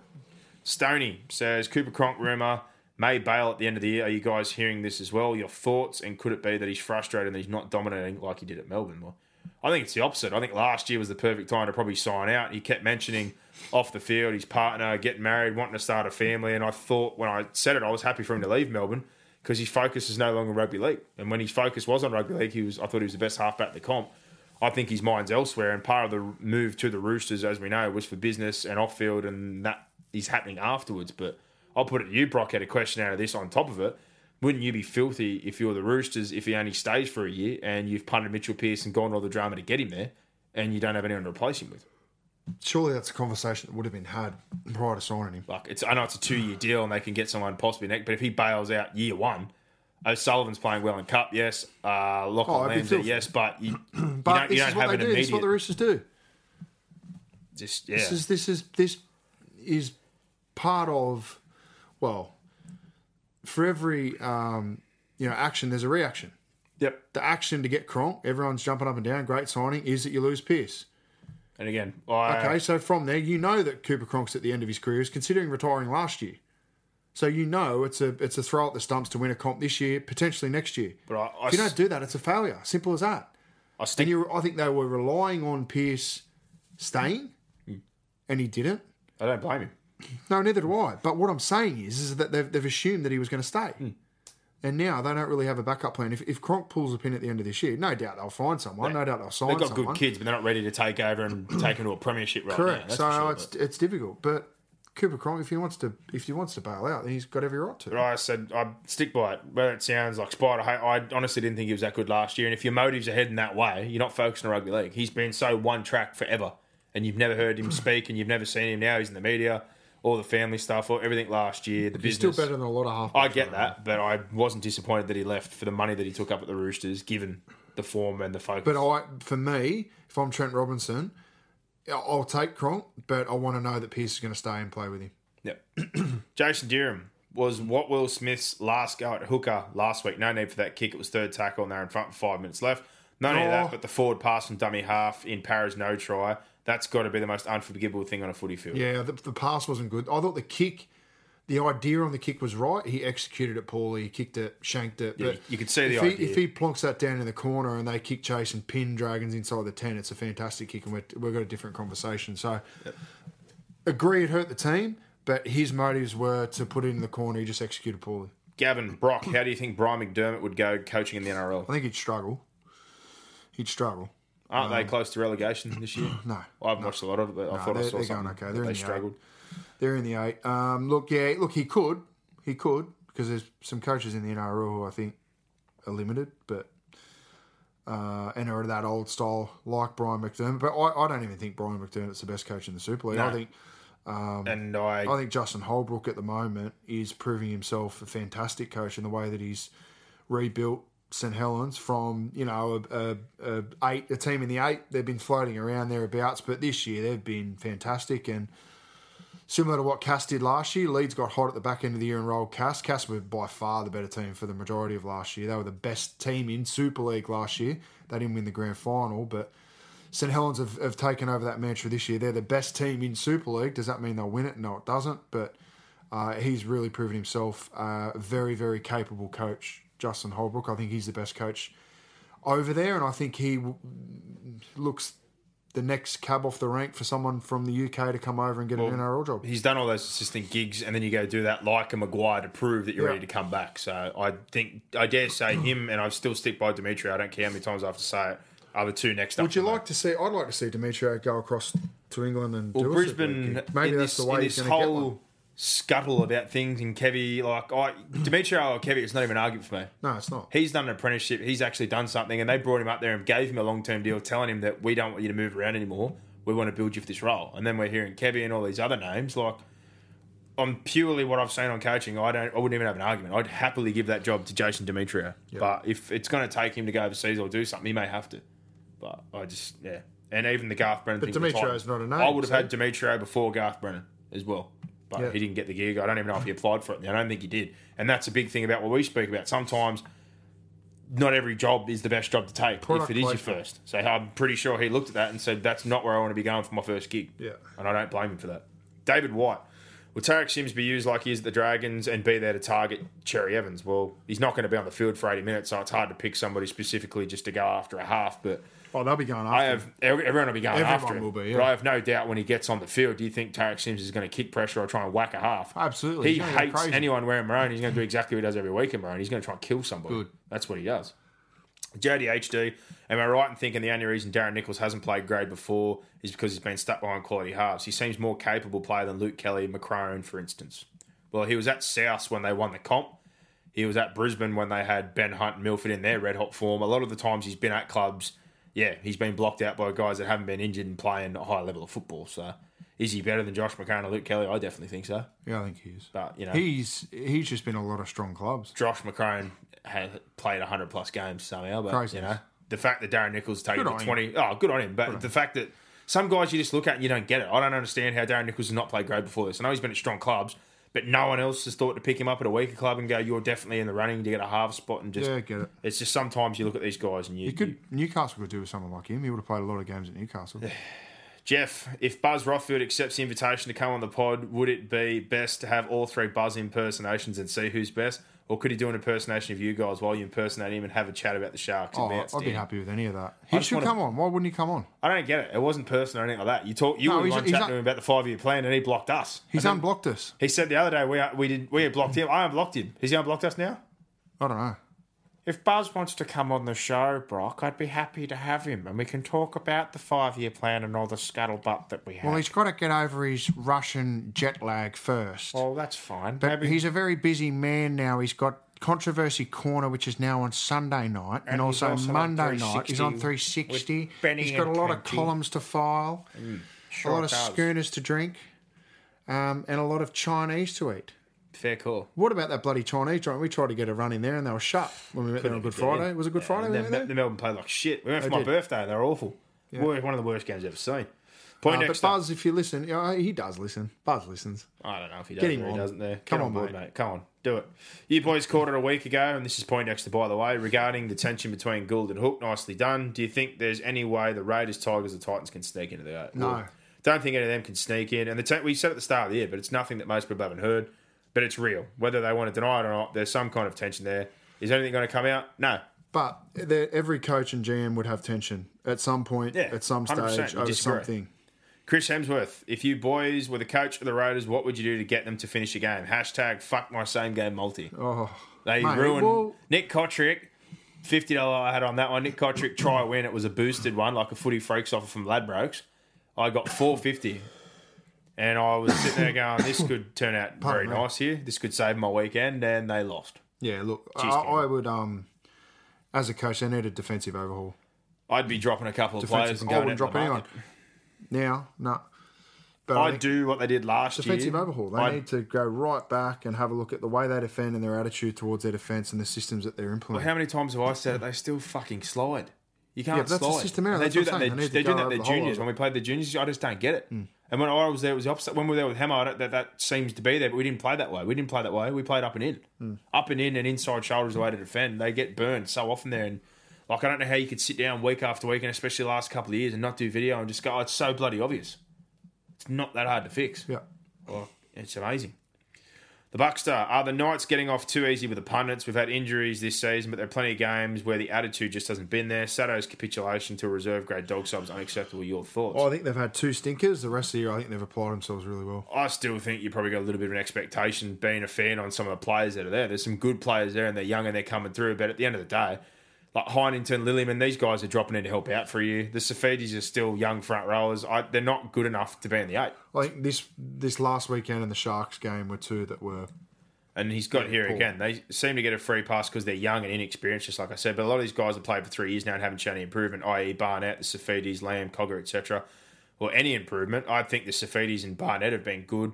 Lamb had a good run at the back end of last year, not playing. I don't know why he's playing Cogger when he's going to the Bulldogs. I'd just be canning him and giving Lamb more time. You need to figure out whether Lamb's going to be at your club or not yeah fair. you're not being harsh, but the other thing as well, when you've never had quality players around you like they have this year for the early part, in a Ponga, in a Pearce, they elevate the young players. When you've got a young group of players like this and they're all on that side of things, like we just said with the natural born leader kind of thing, it's hard for someone to merge or to crawl out of that group. They need those guys there to kind of elevate them and so they can elevate. And they said that in their preseason. They thought they were training hard until they saw Mitchell Pearce turn up and lead everything, Yeah. or saw Ponga turn up and do what he did.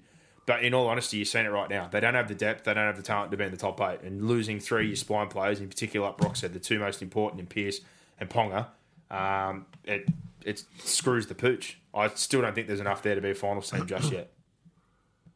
Moving on, Michael Barry. Why is it the bunker can't rule on a forward pass but can change or make a call on anything else? We went over it. Yeah, we've gone over it before. know. It was a rule that was in, wasn't it? And it got changed. They need to rule on forward passes. They should. Ridiculous. You should be able to say that. It's pretty obvious. Mark Hindle, I asked you guys earlier in the year about the Raiders and the inability to close out games. At the time, I asked you if it was a culture problem. So again, you reckon they're cooked in the head. As soon as Brisbane scored in the second half, everyone knew it was on. I said, it's a it's within the group. No coach, no one else can address that but them. They're the ones out there for that last 10, 15 minutes when they need to hold on. And as soon as they make an error, they can't defend it. They do no back to back sets. They just concede straight away. And in particular, that edge in the defensive system, they fold like origami. It's on them to change that. Could they fix the defensive system? Is that on the coaching side of things? Yes. Should have been addressed a long time ago. But their general attitude and the way they defend their line and back up errors is shithouse. And They're, men- they're down to the mentally group. weak. Whether they Yeah. like it or not, they're mentally They are weak. mentally weak, 100%. David Hooper, can the Titans keep their current form going for the rest of the year? Is it a flash in the pan? Have they shown enough to be potential top eight footy side in 2019? Personally, been impressed with the forward pack.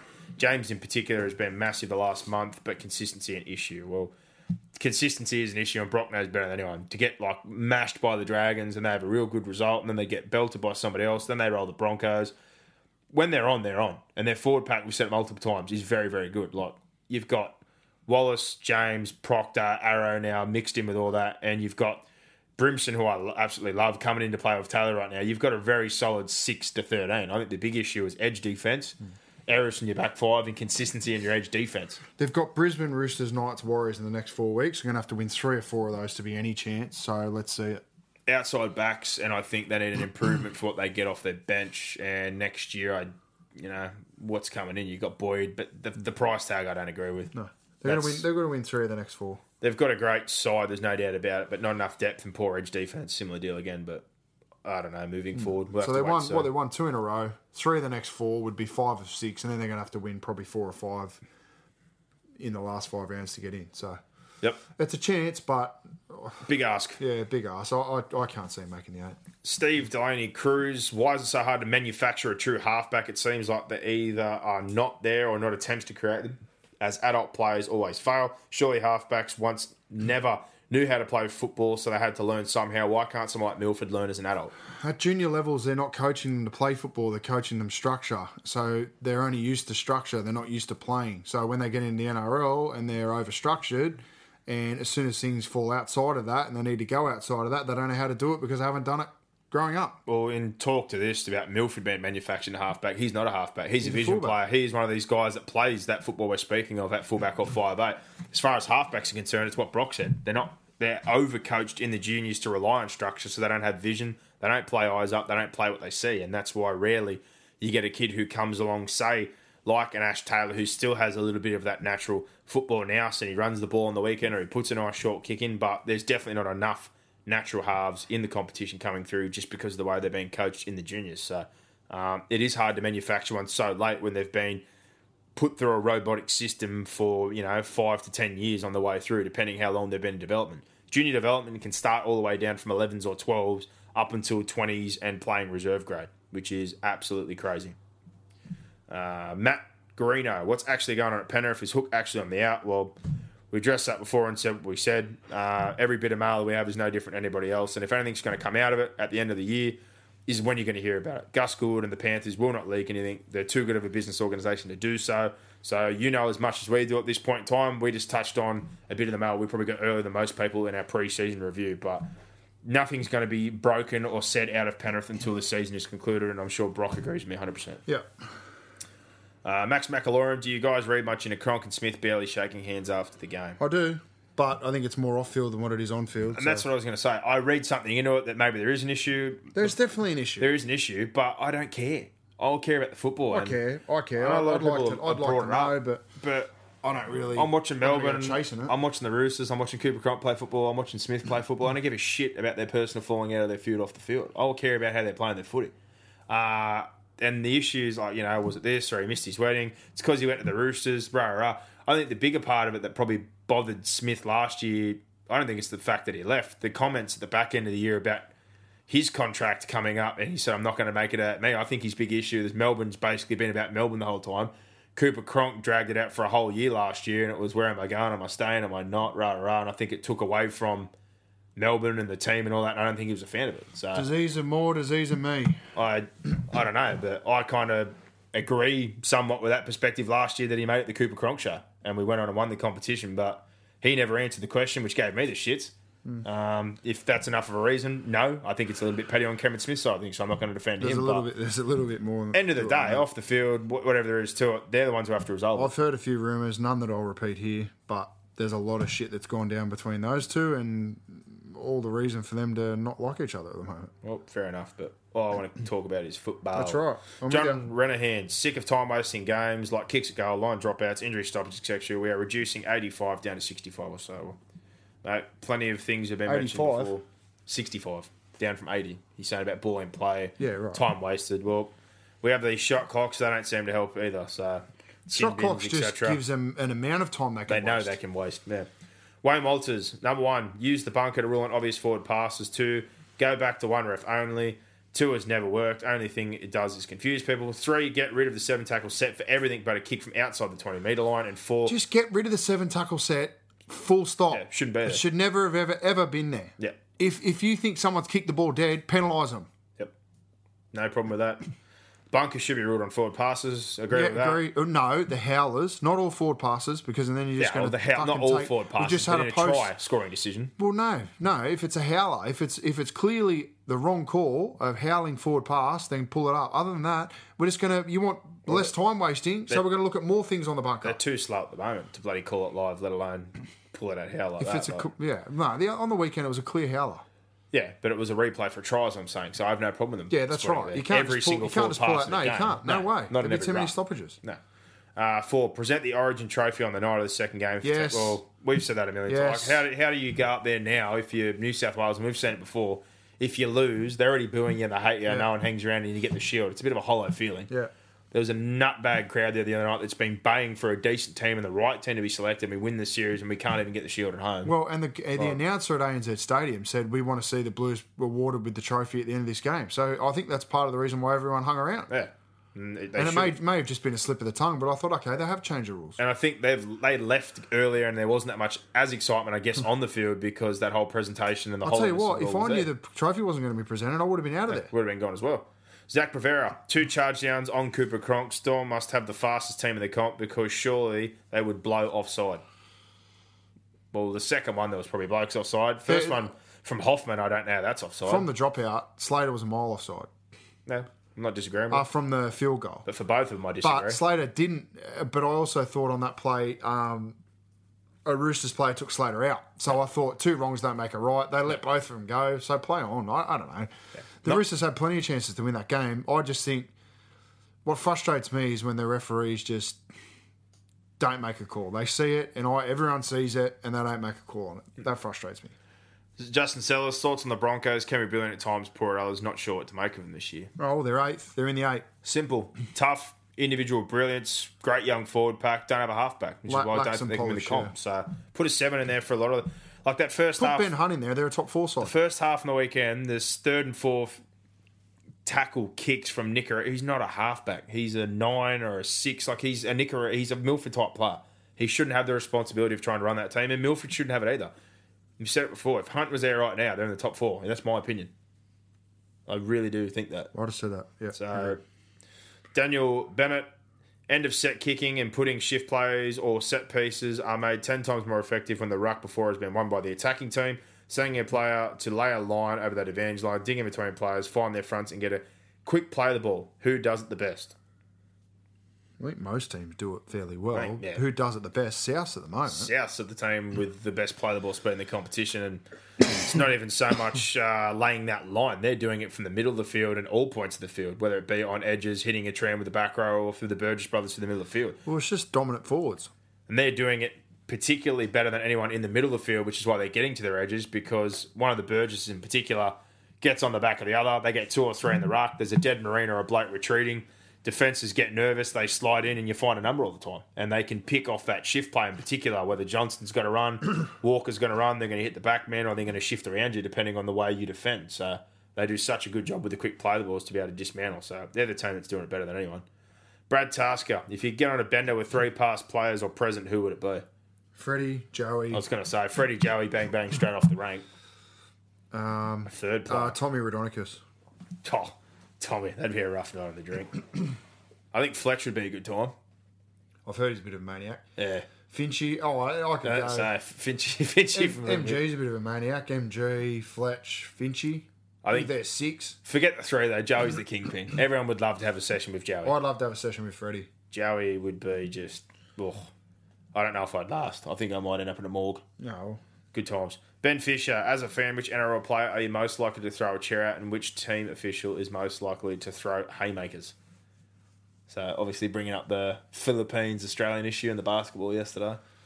Ricky Stuart would throw a chair. He'd, he'd Oh. go. He'd go. He's, he's kicking chairs left, He's right, and centre. He's if you want to talk about an official or something like that. As but a I don't fan, think you'd ever do it. which player would you like to throw a chair at? Ah, jeez. Someone who frustrates you. Darius Boyd. Why Darius I just don't like him.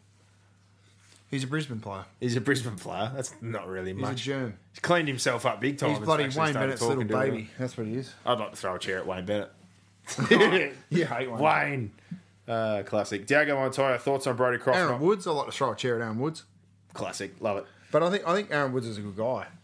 Everyone says he's a good guy. Yeah, he Doesn't prob- mean he can play He football. probably though. is a good guy. Diego Montoya, thoughts on Brodie Croft not seeing any game time with Hughes named in the halves in Melbourne yet again? Surely they fit Hughes at fullback and Croft at seven with Young having one foot out the door anyway. Next year, Well, Croft had his chance at the start of the year. He didn't show a lot of maturity. He didn't hold on to the football. It wasn't the same play we saw last year in those few glimpses. And clearly they feel they're more stable with Hughes and. Jackson, the team. And I don't know about you or most people out there, but I think Hughes is a quality footballer. Yeah, I do. Whether he's I playing he's at seven or not. back, but, I think he's um, a six or a one. I don't think he's a seven. but- Brodie Brodie Croft's had a long stint in sick bay, so I think he'll be. Well, clearly he's not playing well enough in Cup then. Yeah. And I don't get to see Cup on TV. He's going to he's going to develop Brodie Croft. He's He'll only be- 20. He'll be all right. So everyone needs to calm down a little bit.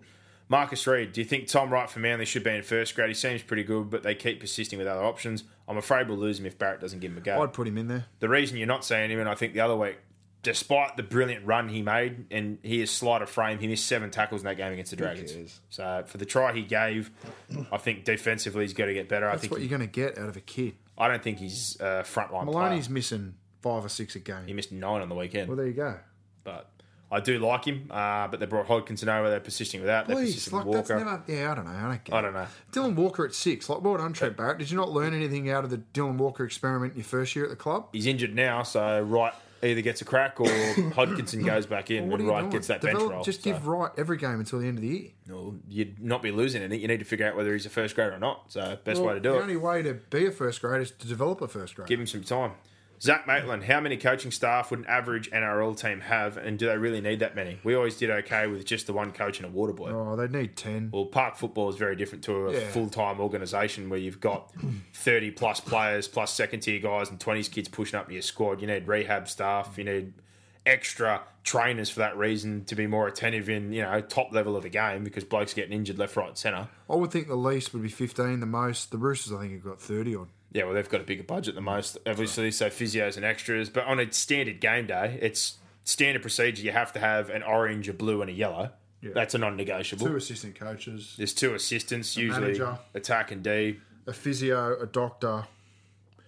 Um, usually, someone warming up players on the sideline. Yeah, but there's a lot more official things going on and a lot more complications to an NRL game than a park football game needing a coach and a water boy, which is the reason why you see so many staff. It's obviously you know a full time job, a full time business. It's So not even a comparison. no, there's a lot more layers to it. It's hard to compare park football. Uh, Matthew Martin, how to stop the Warriors getting robbed? Well, nothing you can do about the weekend now. That game's gone. Well, to be fair, Cronulla cop one a few weeks ago Yeah. with the Darius Boyd for try. So they're not the Forward only team that's been robbed. Tom Noyce is the Ponga injury bad player management or just bad luck? bad luck. Bad luck. You can't put that down to player management. You see the step. He puts a huge impact through his legs, like anyone does in a physical game, and obviously having to play their way through. And he's only a kid, and you see his hamstring buckle. So it's just bad luck.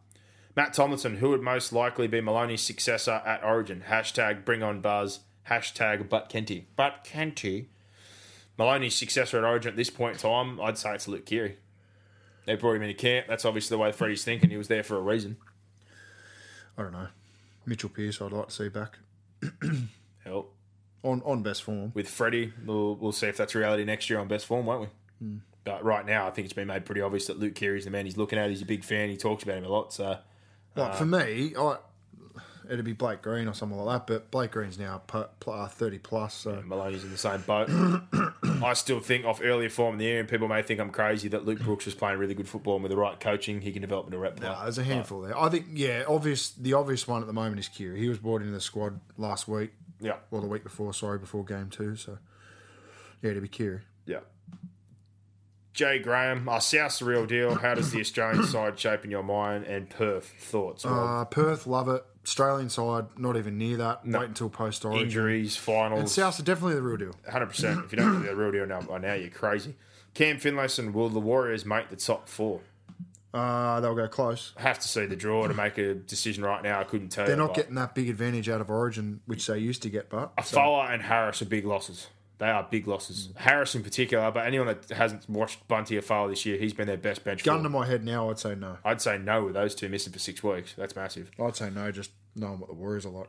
Josh Deans, Dallin has been killing it at fullback. Can Penrith now afford to keep both Edwards and Dallin, as I'm sure his value would have risen considerably? Yeah, I thought he had a poor game on the weekend, but agree he's been very, very good in the games prior to that. That's his- played well in the test as well. That's his been his position coming through. Uh, They too. well, they can afford to keep both of them if they stay at their current contract. I don't think any of either of them would have triggered an upgrade. Well, I dare say, and I know previously that he shopped around and looked because he wants to play fullback. That at his age, at some point, if he's not playing fullback, he will leave the club. He wants to play fullback.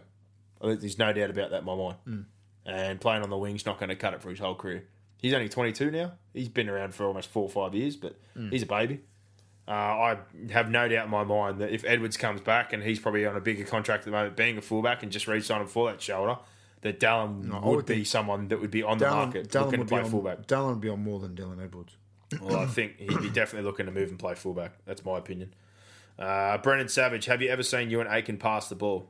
I have, not very well, and that's the big reason I think he missed out in Origin. Yeah. He's good defensively, he's outstanding in yardage, but his catch pass for a centre, and it's your bread and butter to get the ball to your wing. I'm pretty sure he has zero try assists this year. Right. So if you got zero try assist, it's not saying that he has to pass it because he scored a few, that's for sure. Uh, but his catch pass is definitely not the strong point in his game, that's for sure. Yeah. But there you go. That wraps up uh, the fan questions. So a big thank you to everybody out there for your questions as always. Now we move on to the last part of the show box. We've got our tips for the shortened round and Mr. Gossip and everything he's got in his mailbag there. And this is all brought to you by the Pro Sports Syndicate and the boys. Uh, not a bad weekend. Things pretty steady again. But the big thing and the main bets, as we say, as always, and the ones you want to be winning are the line bets. And they went four from four on their main line bets, which is outstanding. They had Manly with the 10 start. Obviously, that one got up. They had Canterbury with a five and a half start. That got up. Gold Coast six and a half start. They got the job done, and they're better the round. If you would have seen the affiliate links there for the sign up for Ladbrokes, their best bet of the round was North Queensland with nine and a half start, which they covered. So outstanding there by the boys Will and Matt at the Pro Sports Syndicate. Look at that package, half price still, like we said for your first month, ninety nine dollars. If the tips don't turn you a profit, you get the second month free. No locking contracts. Cancel any single time. Affiliate links. I know a lot of people like us have multiple accounts. So Ladbrokes, William Hill. I think most people, Brock, you would agree, probably have already signed up to that previous to these offers. Yeah. There was a lot of clicks from the boys. Uh, they said, but no sign ups. We had a lot of people obviously inbox us, but I think Palmer Bet and maybe a few of the other ones that we've had might be the go because I I didn't even hear of Palmer Bet prior to the other week. So I'll talk to the boys there and see if we can get a few different bookies on board. But four from four with the main line bets and with their best bet, Brock. Good result. Yeah, it was a good result. And uh, charity bet, we got burned. You went four in a row, but five went down when Latrell Mitchell missed that kick and Smith hammered that 40 metre field goal. Yeah. So you've been on fire. Good work by you. Good job by you, Billy. Saving things there. But yeah, Pro Sports Syndicate, thank you for being on board again. Thanks a lot, Latrell. Mr. Gossip, where's his mailbag out here? He sent some stuff through for us here, and I think there's a fair bit this year. He sent this a bit earlier, and I know this has been announced now, or you said this has been announced, but the first bit he's got here is the Blake Ferguson deal. He's off three years at Parramatta. They're talking $500,000 a season. Good signing. He's It uh, replaces. He's been playing really well for the Roosters, and it replaces hopefully the output that Rara. Sammy Radradra gave him. Well, set starts have been a massive issue for them this year, and Radrar obviously did a very good job of that. And Blake Ferguson's been absolutely human kamikaze. Some of the carries he took again on the weekend, he's not just taking scoots or dicking around and trying to find holes. He's getting wide, starting outside the B man, and just taking like a, just a dirty carry straight into the line. He's been outstanding. Uh, number two, he's got here, Mr. Gossip, is oh Bob mentioned this four weeks ago that when the Warriors said they didn't have much room left for Isaac Luke that the Tigers should inquire. Well, Mr. Gossip's just sent through here. They are keen. They are very keen here, the Tigers, to talk to Isaac Luke in the coming weeks and get him on board at the Tigers next year. I think that'd be a great signing. So, said that the other week. Two pieces seem to fit together. I think he'd suit the style. He doesn't really get out and play as much with the ball like you're saying as a Robbie Farah does. He runs when there's rolling rucks. He likes to jump out and probe, and I think Luke Brooks would play well off the back of him, as would Moses Mbye. But uh, watch this space for the coming weeks. Cronk, you mentioned before, Mr. Gossip. Cronk undecided on playing, still under contract for another season. It was a two year deal worth $2 million. But I guess the bigger thing, like we said, where do you go from here? Um, obviously, if he moved on at season's end, it'd be a pretty short space of time and hard to find a half. Would they have to push into next season with a hope that they could put in Lamb or somebody to develop? Could you push Radley into six and have Keary play seven and just kind of ride off for a Put year it this way, they'd be do patching something? up. They'd But- be patching up. be very hard to find a premiership level half or someone to blend in with Keary uh, on short notice if Cooper Cronk d- retires at season's end. But uh, again, we'll have to watch this space to see what happens. Uarte, we confirmed the other week that he'd be off to Huddersfield. It's now set in stone, according to Mr. Gossip. He's off to Huddersfield, and he says Hayne is hmm. likely to stay at Para for another season. Hmm. The only thing I've got to say about that is if he's staying after all the injuries and the few games he's played, it's got to be cheap price. It can't be for the reported half a million he came back for after coming back from you guys on a million. What would you offer Jarryd Hayne right now? Just play next year. I think I said it last week. 200, 250. I'd right there with you. Given injury, uh, the poor preseason and the way he trained, etc., and not playing much this year, and think he turns thirty, I don't trust his body and I don't trust his attitude. I'd be about the same, two two fifty max. Three hundred would be pushing it, and that'd be only if we failed on getting some guys on the open market and I had a bit extra space. But yeah, there you go. There is the gossip from Mister Gossip. Brought to you by the Pro Sports Syndicate. Keep your eyes on that half price package up. We said $99 a month. We move on to our tips now, thanks to the Pro Sports Syndicate last week. Not a great week for any of us. We got three apiece. There was obviously a couple of games there that were bad beats. The Roosters, the one point there. Latrell misses that kick. The Raiders blowing their result. Uh, those two in particular probably stand out. I think the Warriors, Mr. Gossip tipped. He obviously got burned there. We both had the Sharkies, and I guess It was a not, tough week. not a forward pass, we don't get that one either. But Origin affected round. This one's hard to tip in particular. The first game, but the Storm versus the Dragons. And Melbourne, they're missing Billy Slater, Will Chambers, Munster, Felise Kaufusi, Glasby, and Addo Carr. They got six away on Origin duty. The Dragons aren't done much more of a favour. Ben Hunt, Frizzell, de Belin, Vaughan, Sims, they're missing five. So basically, what you're looking at here to me is the battle of who can win the middle and who has the player who can control things. For the Melbourne side of things, it's going to come down to their middles and Cameron Smith. For the Dragons, it's going to come down to their middles doing a job, and I guess McInnes having one of the games that he had earlier in the year, and Gareth Widdop steering the ship. Yeah. So I'm looking at it here. James Graham, Leeson Army on this front row, host Leilua in the back row with Blake Lawrie. And then I'm looking at Melbourne's pack. You got Welch, Asofa-Solomona, Stimson, Hoffman, Kenny Bromwich. I'd probably be leaning towards the Storm pack. Yeah. But when I look at the back five, I see Tonumaipea, Vunivalu, Blair, Scott, and Olam coming up against Dufty, McDonald, Aitken, Lafai, and Mann, which is a very good back line. So it's kind of hard. But the tipping point for me, I'm going to tip the Storm because they're at home and Cameron Smith is there. But the benches, Lattimore, Nightingale, who I don't know why you bother carrying a winger on the bench. He's either in or you drop him. Hame Sele and Reece Robson, who's another nine. He's not going to come on and take McInnes' role, so I don't know why you're carrying another nine either. Melbourne, though, Brandon Smith, he comes on Rip Tears bus. Patrick Kaufusi. Tui Kamikamica was really good in his last 15, 20 minutes, and he's a huge body last week. And Croft's there. Vete is in the 20, though. We got him last week. I wouldn't be surprised if Croft dropped out for Vete. Yeah. Rolling the dice, but I'll, yeah, I'll pick Melbourne. At it's at home. Melbourne as well. I'll be going the And the Dragons looked tired last week. So big ass there, but I think the bigger part is the middles and then the control of those key players. So it's down to Smith and Widdop to try and get the jobs done here for their two teams. Misty Gossip, he's going to tip the Storm with the Pro Sports Syndicate. They are the favourites. $1.52, two fifty five for the Dragons. Minus five and a half is the line. Uh, 1 to 12 Storm 290, 375 for the Dragons, 13 plus Storm $3, 650 for the Dragons. I think this is a 1 to 12 game written all over it. I think it'll be ugly. Um, and if it's wet down there like it usually is at night time at AAMI Park, low scoring game. But we'll have to wait and see. Panthers Warriors here Friday night, looking to be a cracker game, and I still like the Penrith lineup, even without the Origin players. I honestly do. So Lesniak. Waqa Blake returning here, Faray, uh, he's there, and you've got May coming back in finally this year with Jarome Luai. So a young pair of halves, like we said, great depth there for them as always. Uh, the forward pack, Kikau's name despite that knee injury. Isaah Yeo is the captain this week with the Origin players missing from the side. Uh, but yeah, obviously they're missing their halves uh, to the Origin campaign, and Return to the scene of the crime. This is where the Warriors Oh. led by 24 or something last year. Was last that that year. game? Uh, I'm going to tip the Warriors.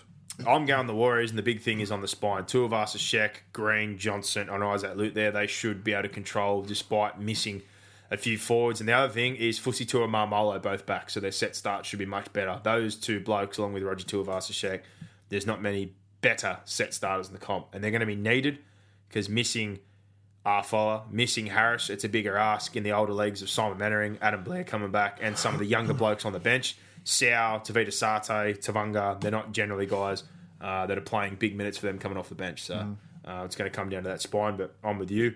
I'm going to go the Warriors and Mr. Gossip. His tips or what he's got for us here, he's on the Warriors as well. So we're a Queen sweep all around for the Warriors, and I'm pretty sure that they were the favourites given the Origin players missing with the Pro Sports Syndicate, and that is the case. $1.60 for the Warriors, two thirty six for the Panthers. Minus four is the line. One to twelve Panthers, three fifty three dollars Warriors. Thirteen plus Panthers is six dollars three twenty five for the Warriors. Raiders dogs at Belmore after a great win last week. And uh, for them, the only one change they have there is Fualalo starts at prop with Klemmer out of the side and Priest joins the bench. For the Canberra side of things, Blake Austin has been dropped to the bench. Sam Williams gets called back up from Cup. He's in at 5'8. Siliva Havili starts at lock for Josh Papalii. Um, Raiders 13 plus.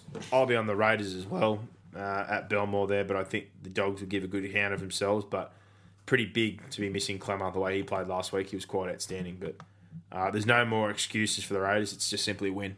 And win they must. So They're going to bounce back real hard this week. dollar forty five favourites with the Pro Sports Syndicate. Two eighty there for the Dogs. Minus six and a half for the line there. One to twelve Raiders. Three dollars. Four dollars for the Dogs. Thirteen plus. Two sixty five for the Raiders. Seven dollars for the Dogs. And the last game of the round. I think this is a real hard one to tip. Titans versus the Broncos. James is still in camp to cover for Boyd Cordner, and I don't know how long he'll stay in camp for. And how long they're going to take to clear him. Obviously, if it gets to the weekend, you'd think they'd let James go back to play, wouldn't you? Mm, Sunday game. Difficult. So it's an awkward situation. I, they have to have a deadline on Cordner, surely.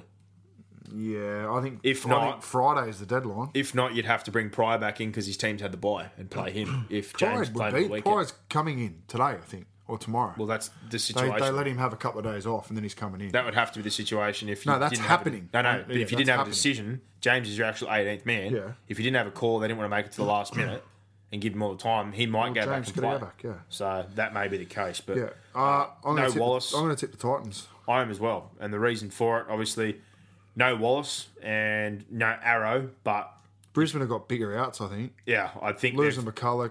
Corey Oates has been. Almost their best player this year, I reckon. outstanding. The big one again, McGuire. they haven't played through this period without their nine, but Jake Turpin, I know he used to be in the Melbourne system, played some 20s. I haven't seen much of him in cup, but to throw a debutant in to play nine and try and pick up the slack there, they're going to have guys patching up during the game because Alex Glenn, who would generally play a utility role, he's in the starting side, and then looking on the bench, Sam Scarlett is in the 21 in the reserves. He'd have to come into contention to be there to play some nine time, unless he puts Sam Thaiday there, which is a bad idea. Uh, and then on the bench, Mago, Tevita Pangai, Corbin Sims, Kotoni Staggs. Staggs has shown he's got good utility value, but I don't see him playing dummy half for a long period of time. So that side of things, you guys having Pete, uh, Rain in that situation, James possibly back, Kevin Proctor, Gordon, Ash Taylor there. Brimson was named for the Queensland 20s, but he's also been named for your side. So if you're a club, would you let him play or would you be more worried about winning your game? Winning your game. So there you go. I don't know what's happened there, but they're saying that he could play in that game also three days later. So see what happens there. But I'm with you. I'm going to hop on the Titans, given those outs being bigger for Brisbane, I think, and Mr. Gossip. He's on board as well. So it's a clean sweep on all the tips. We've gone nothing different from one another. And the odds 225 for the Titans with the Pro Sports Syndicate. Outsiders, $1.66 for the Broncos, minus 3.5 is the line there. 1 to 12 for the Titans, $3.50, $3 for the Broncos, 13 plus 550 for the Titans, 340 for the Broncos. But one thing we can say multiple times again, nothing would surprise me with the Broncos. It really wouldn't. Isaako there, Milford still there, Nikorima, Lodge, Glenn, Sewer, Offing, Gowrie. There's enough in the pack in Tevita Pangai to come up with some moments. But I guess the big thing, like you said, Oates for their set starts, not having a nine who's there. McGuire gets through so much dirty work for him. Um, it is a big ask. It really is a big ask. But Yeah. if the Titans have got any aspirations, as we said before, and at home, Got to win. they got to win this game as well. So clean sweep all round on that. Big thanks to the Pro Sports Syndicate. What do you reckon about charity bet Boxhead? Uh, I don't know. Titans, maybe. Uh, or I like Canberra 13 plus. Well, what's the star on Canberra? Six and a half. I was going to say What a Canberra 13 plus? Canberra 265. thirteen plus two sixty five. Go Cam. You could go Canberra minus six and a half into Gold Coast plus. What are Gold Coast getting? Gold Coast, you're getting three and a Yeah, I'd take that. I'd So- take the plus on Gold Coast, and I'd take the minus on Canberra in a multi. there you go. Who knows? But big thanks to the Pro Sports Syndicate for doing the charity bet again. As we've said, I know there's affiliate links. Keep your eyes open there. Their best bets. They're four from six on the season, so pretty good value there for the boys. Red hot And on the weekend, four from four with their line bets. There's obviously some prop bets and other bits in there they didn't have as much luck with, but the main ones, as you said, if you're a punter out there and you're looking to have a serious bet, usually on the lines and bits and pieces, four from four. The boys, they're doing very, very good. $99. Sign up for your first month, you get that half price. If you don't get a win uh, in a profit from that month, you get your second month free. No locking contracts, cancel anytime. Thank you, Pro Sports Syndicate. Thank you, Penrith Solar Centre, Poker Deluxe, and the P and Boltmaster. And to finish up, Full Spectrum Services, one of our charity sponsors for the Great Walk Foundation. They are Western Sydney's leader in pest control, pool fence certification, and commercial cleaning. Their service is diverse, but core values rock solid. Amazing people, fantastic service, and brilliant outcomes. Contact Mark and the team today 04 30 220 263 and their Facebook and website fullspectrumservices.com.au and Insignia Hair and Day Spa 47223503 is the contact there. They're located York Road, Penrith, a unit 14 of 69. Award winning hairdressers, day spa, beauty salon, massage, and nail parlour what more could you want to spoil yourself? Look no further. Insignia has all bases covered for men and for women. Treat yourself or your partner to the works and be spoiled by the team at Insignia. They have every aspect of beauty and relaxation covered to a T. Massive thanks to everybody out there for supporting the show and tuning in as always. And everything is sorted now. You've got our tips, you've got Mr. Gossip's gossip, our bets and thoughts of the week, set of six, fan questions, power rankings, game reviews.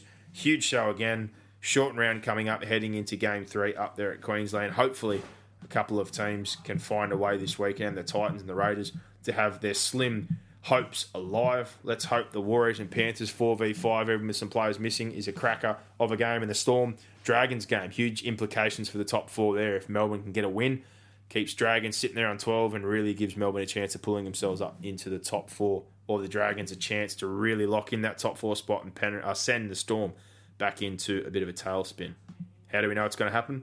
There's only one way. Enjoy your week and enjoy your rugby league. Bring it on. Give us more. Give us more. Where are you going? Where, what, what, what, what's going on here? Is that it? Is that it?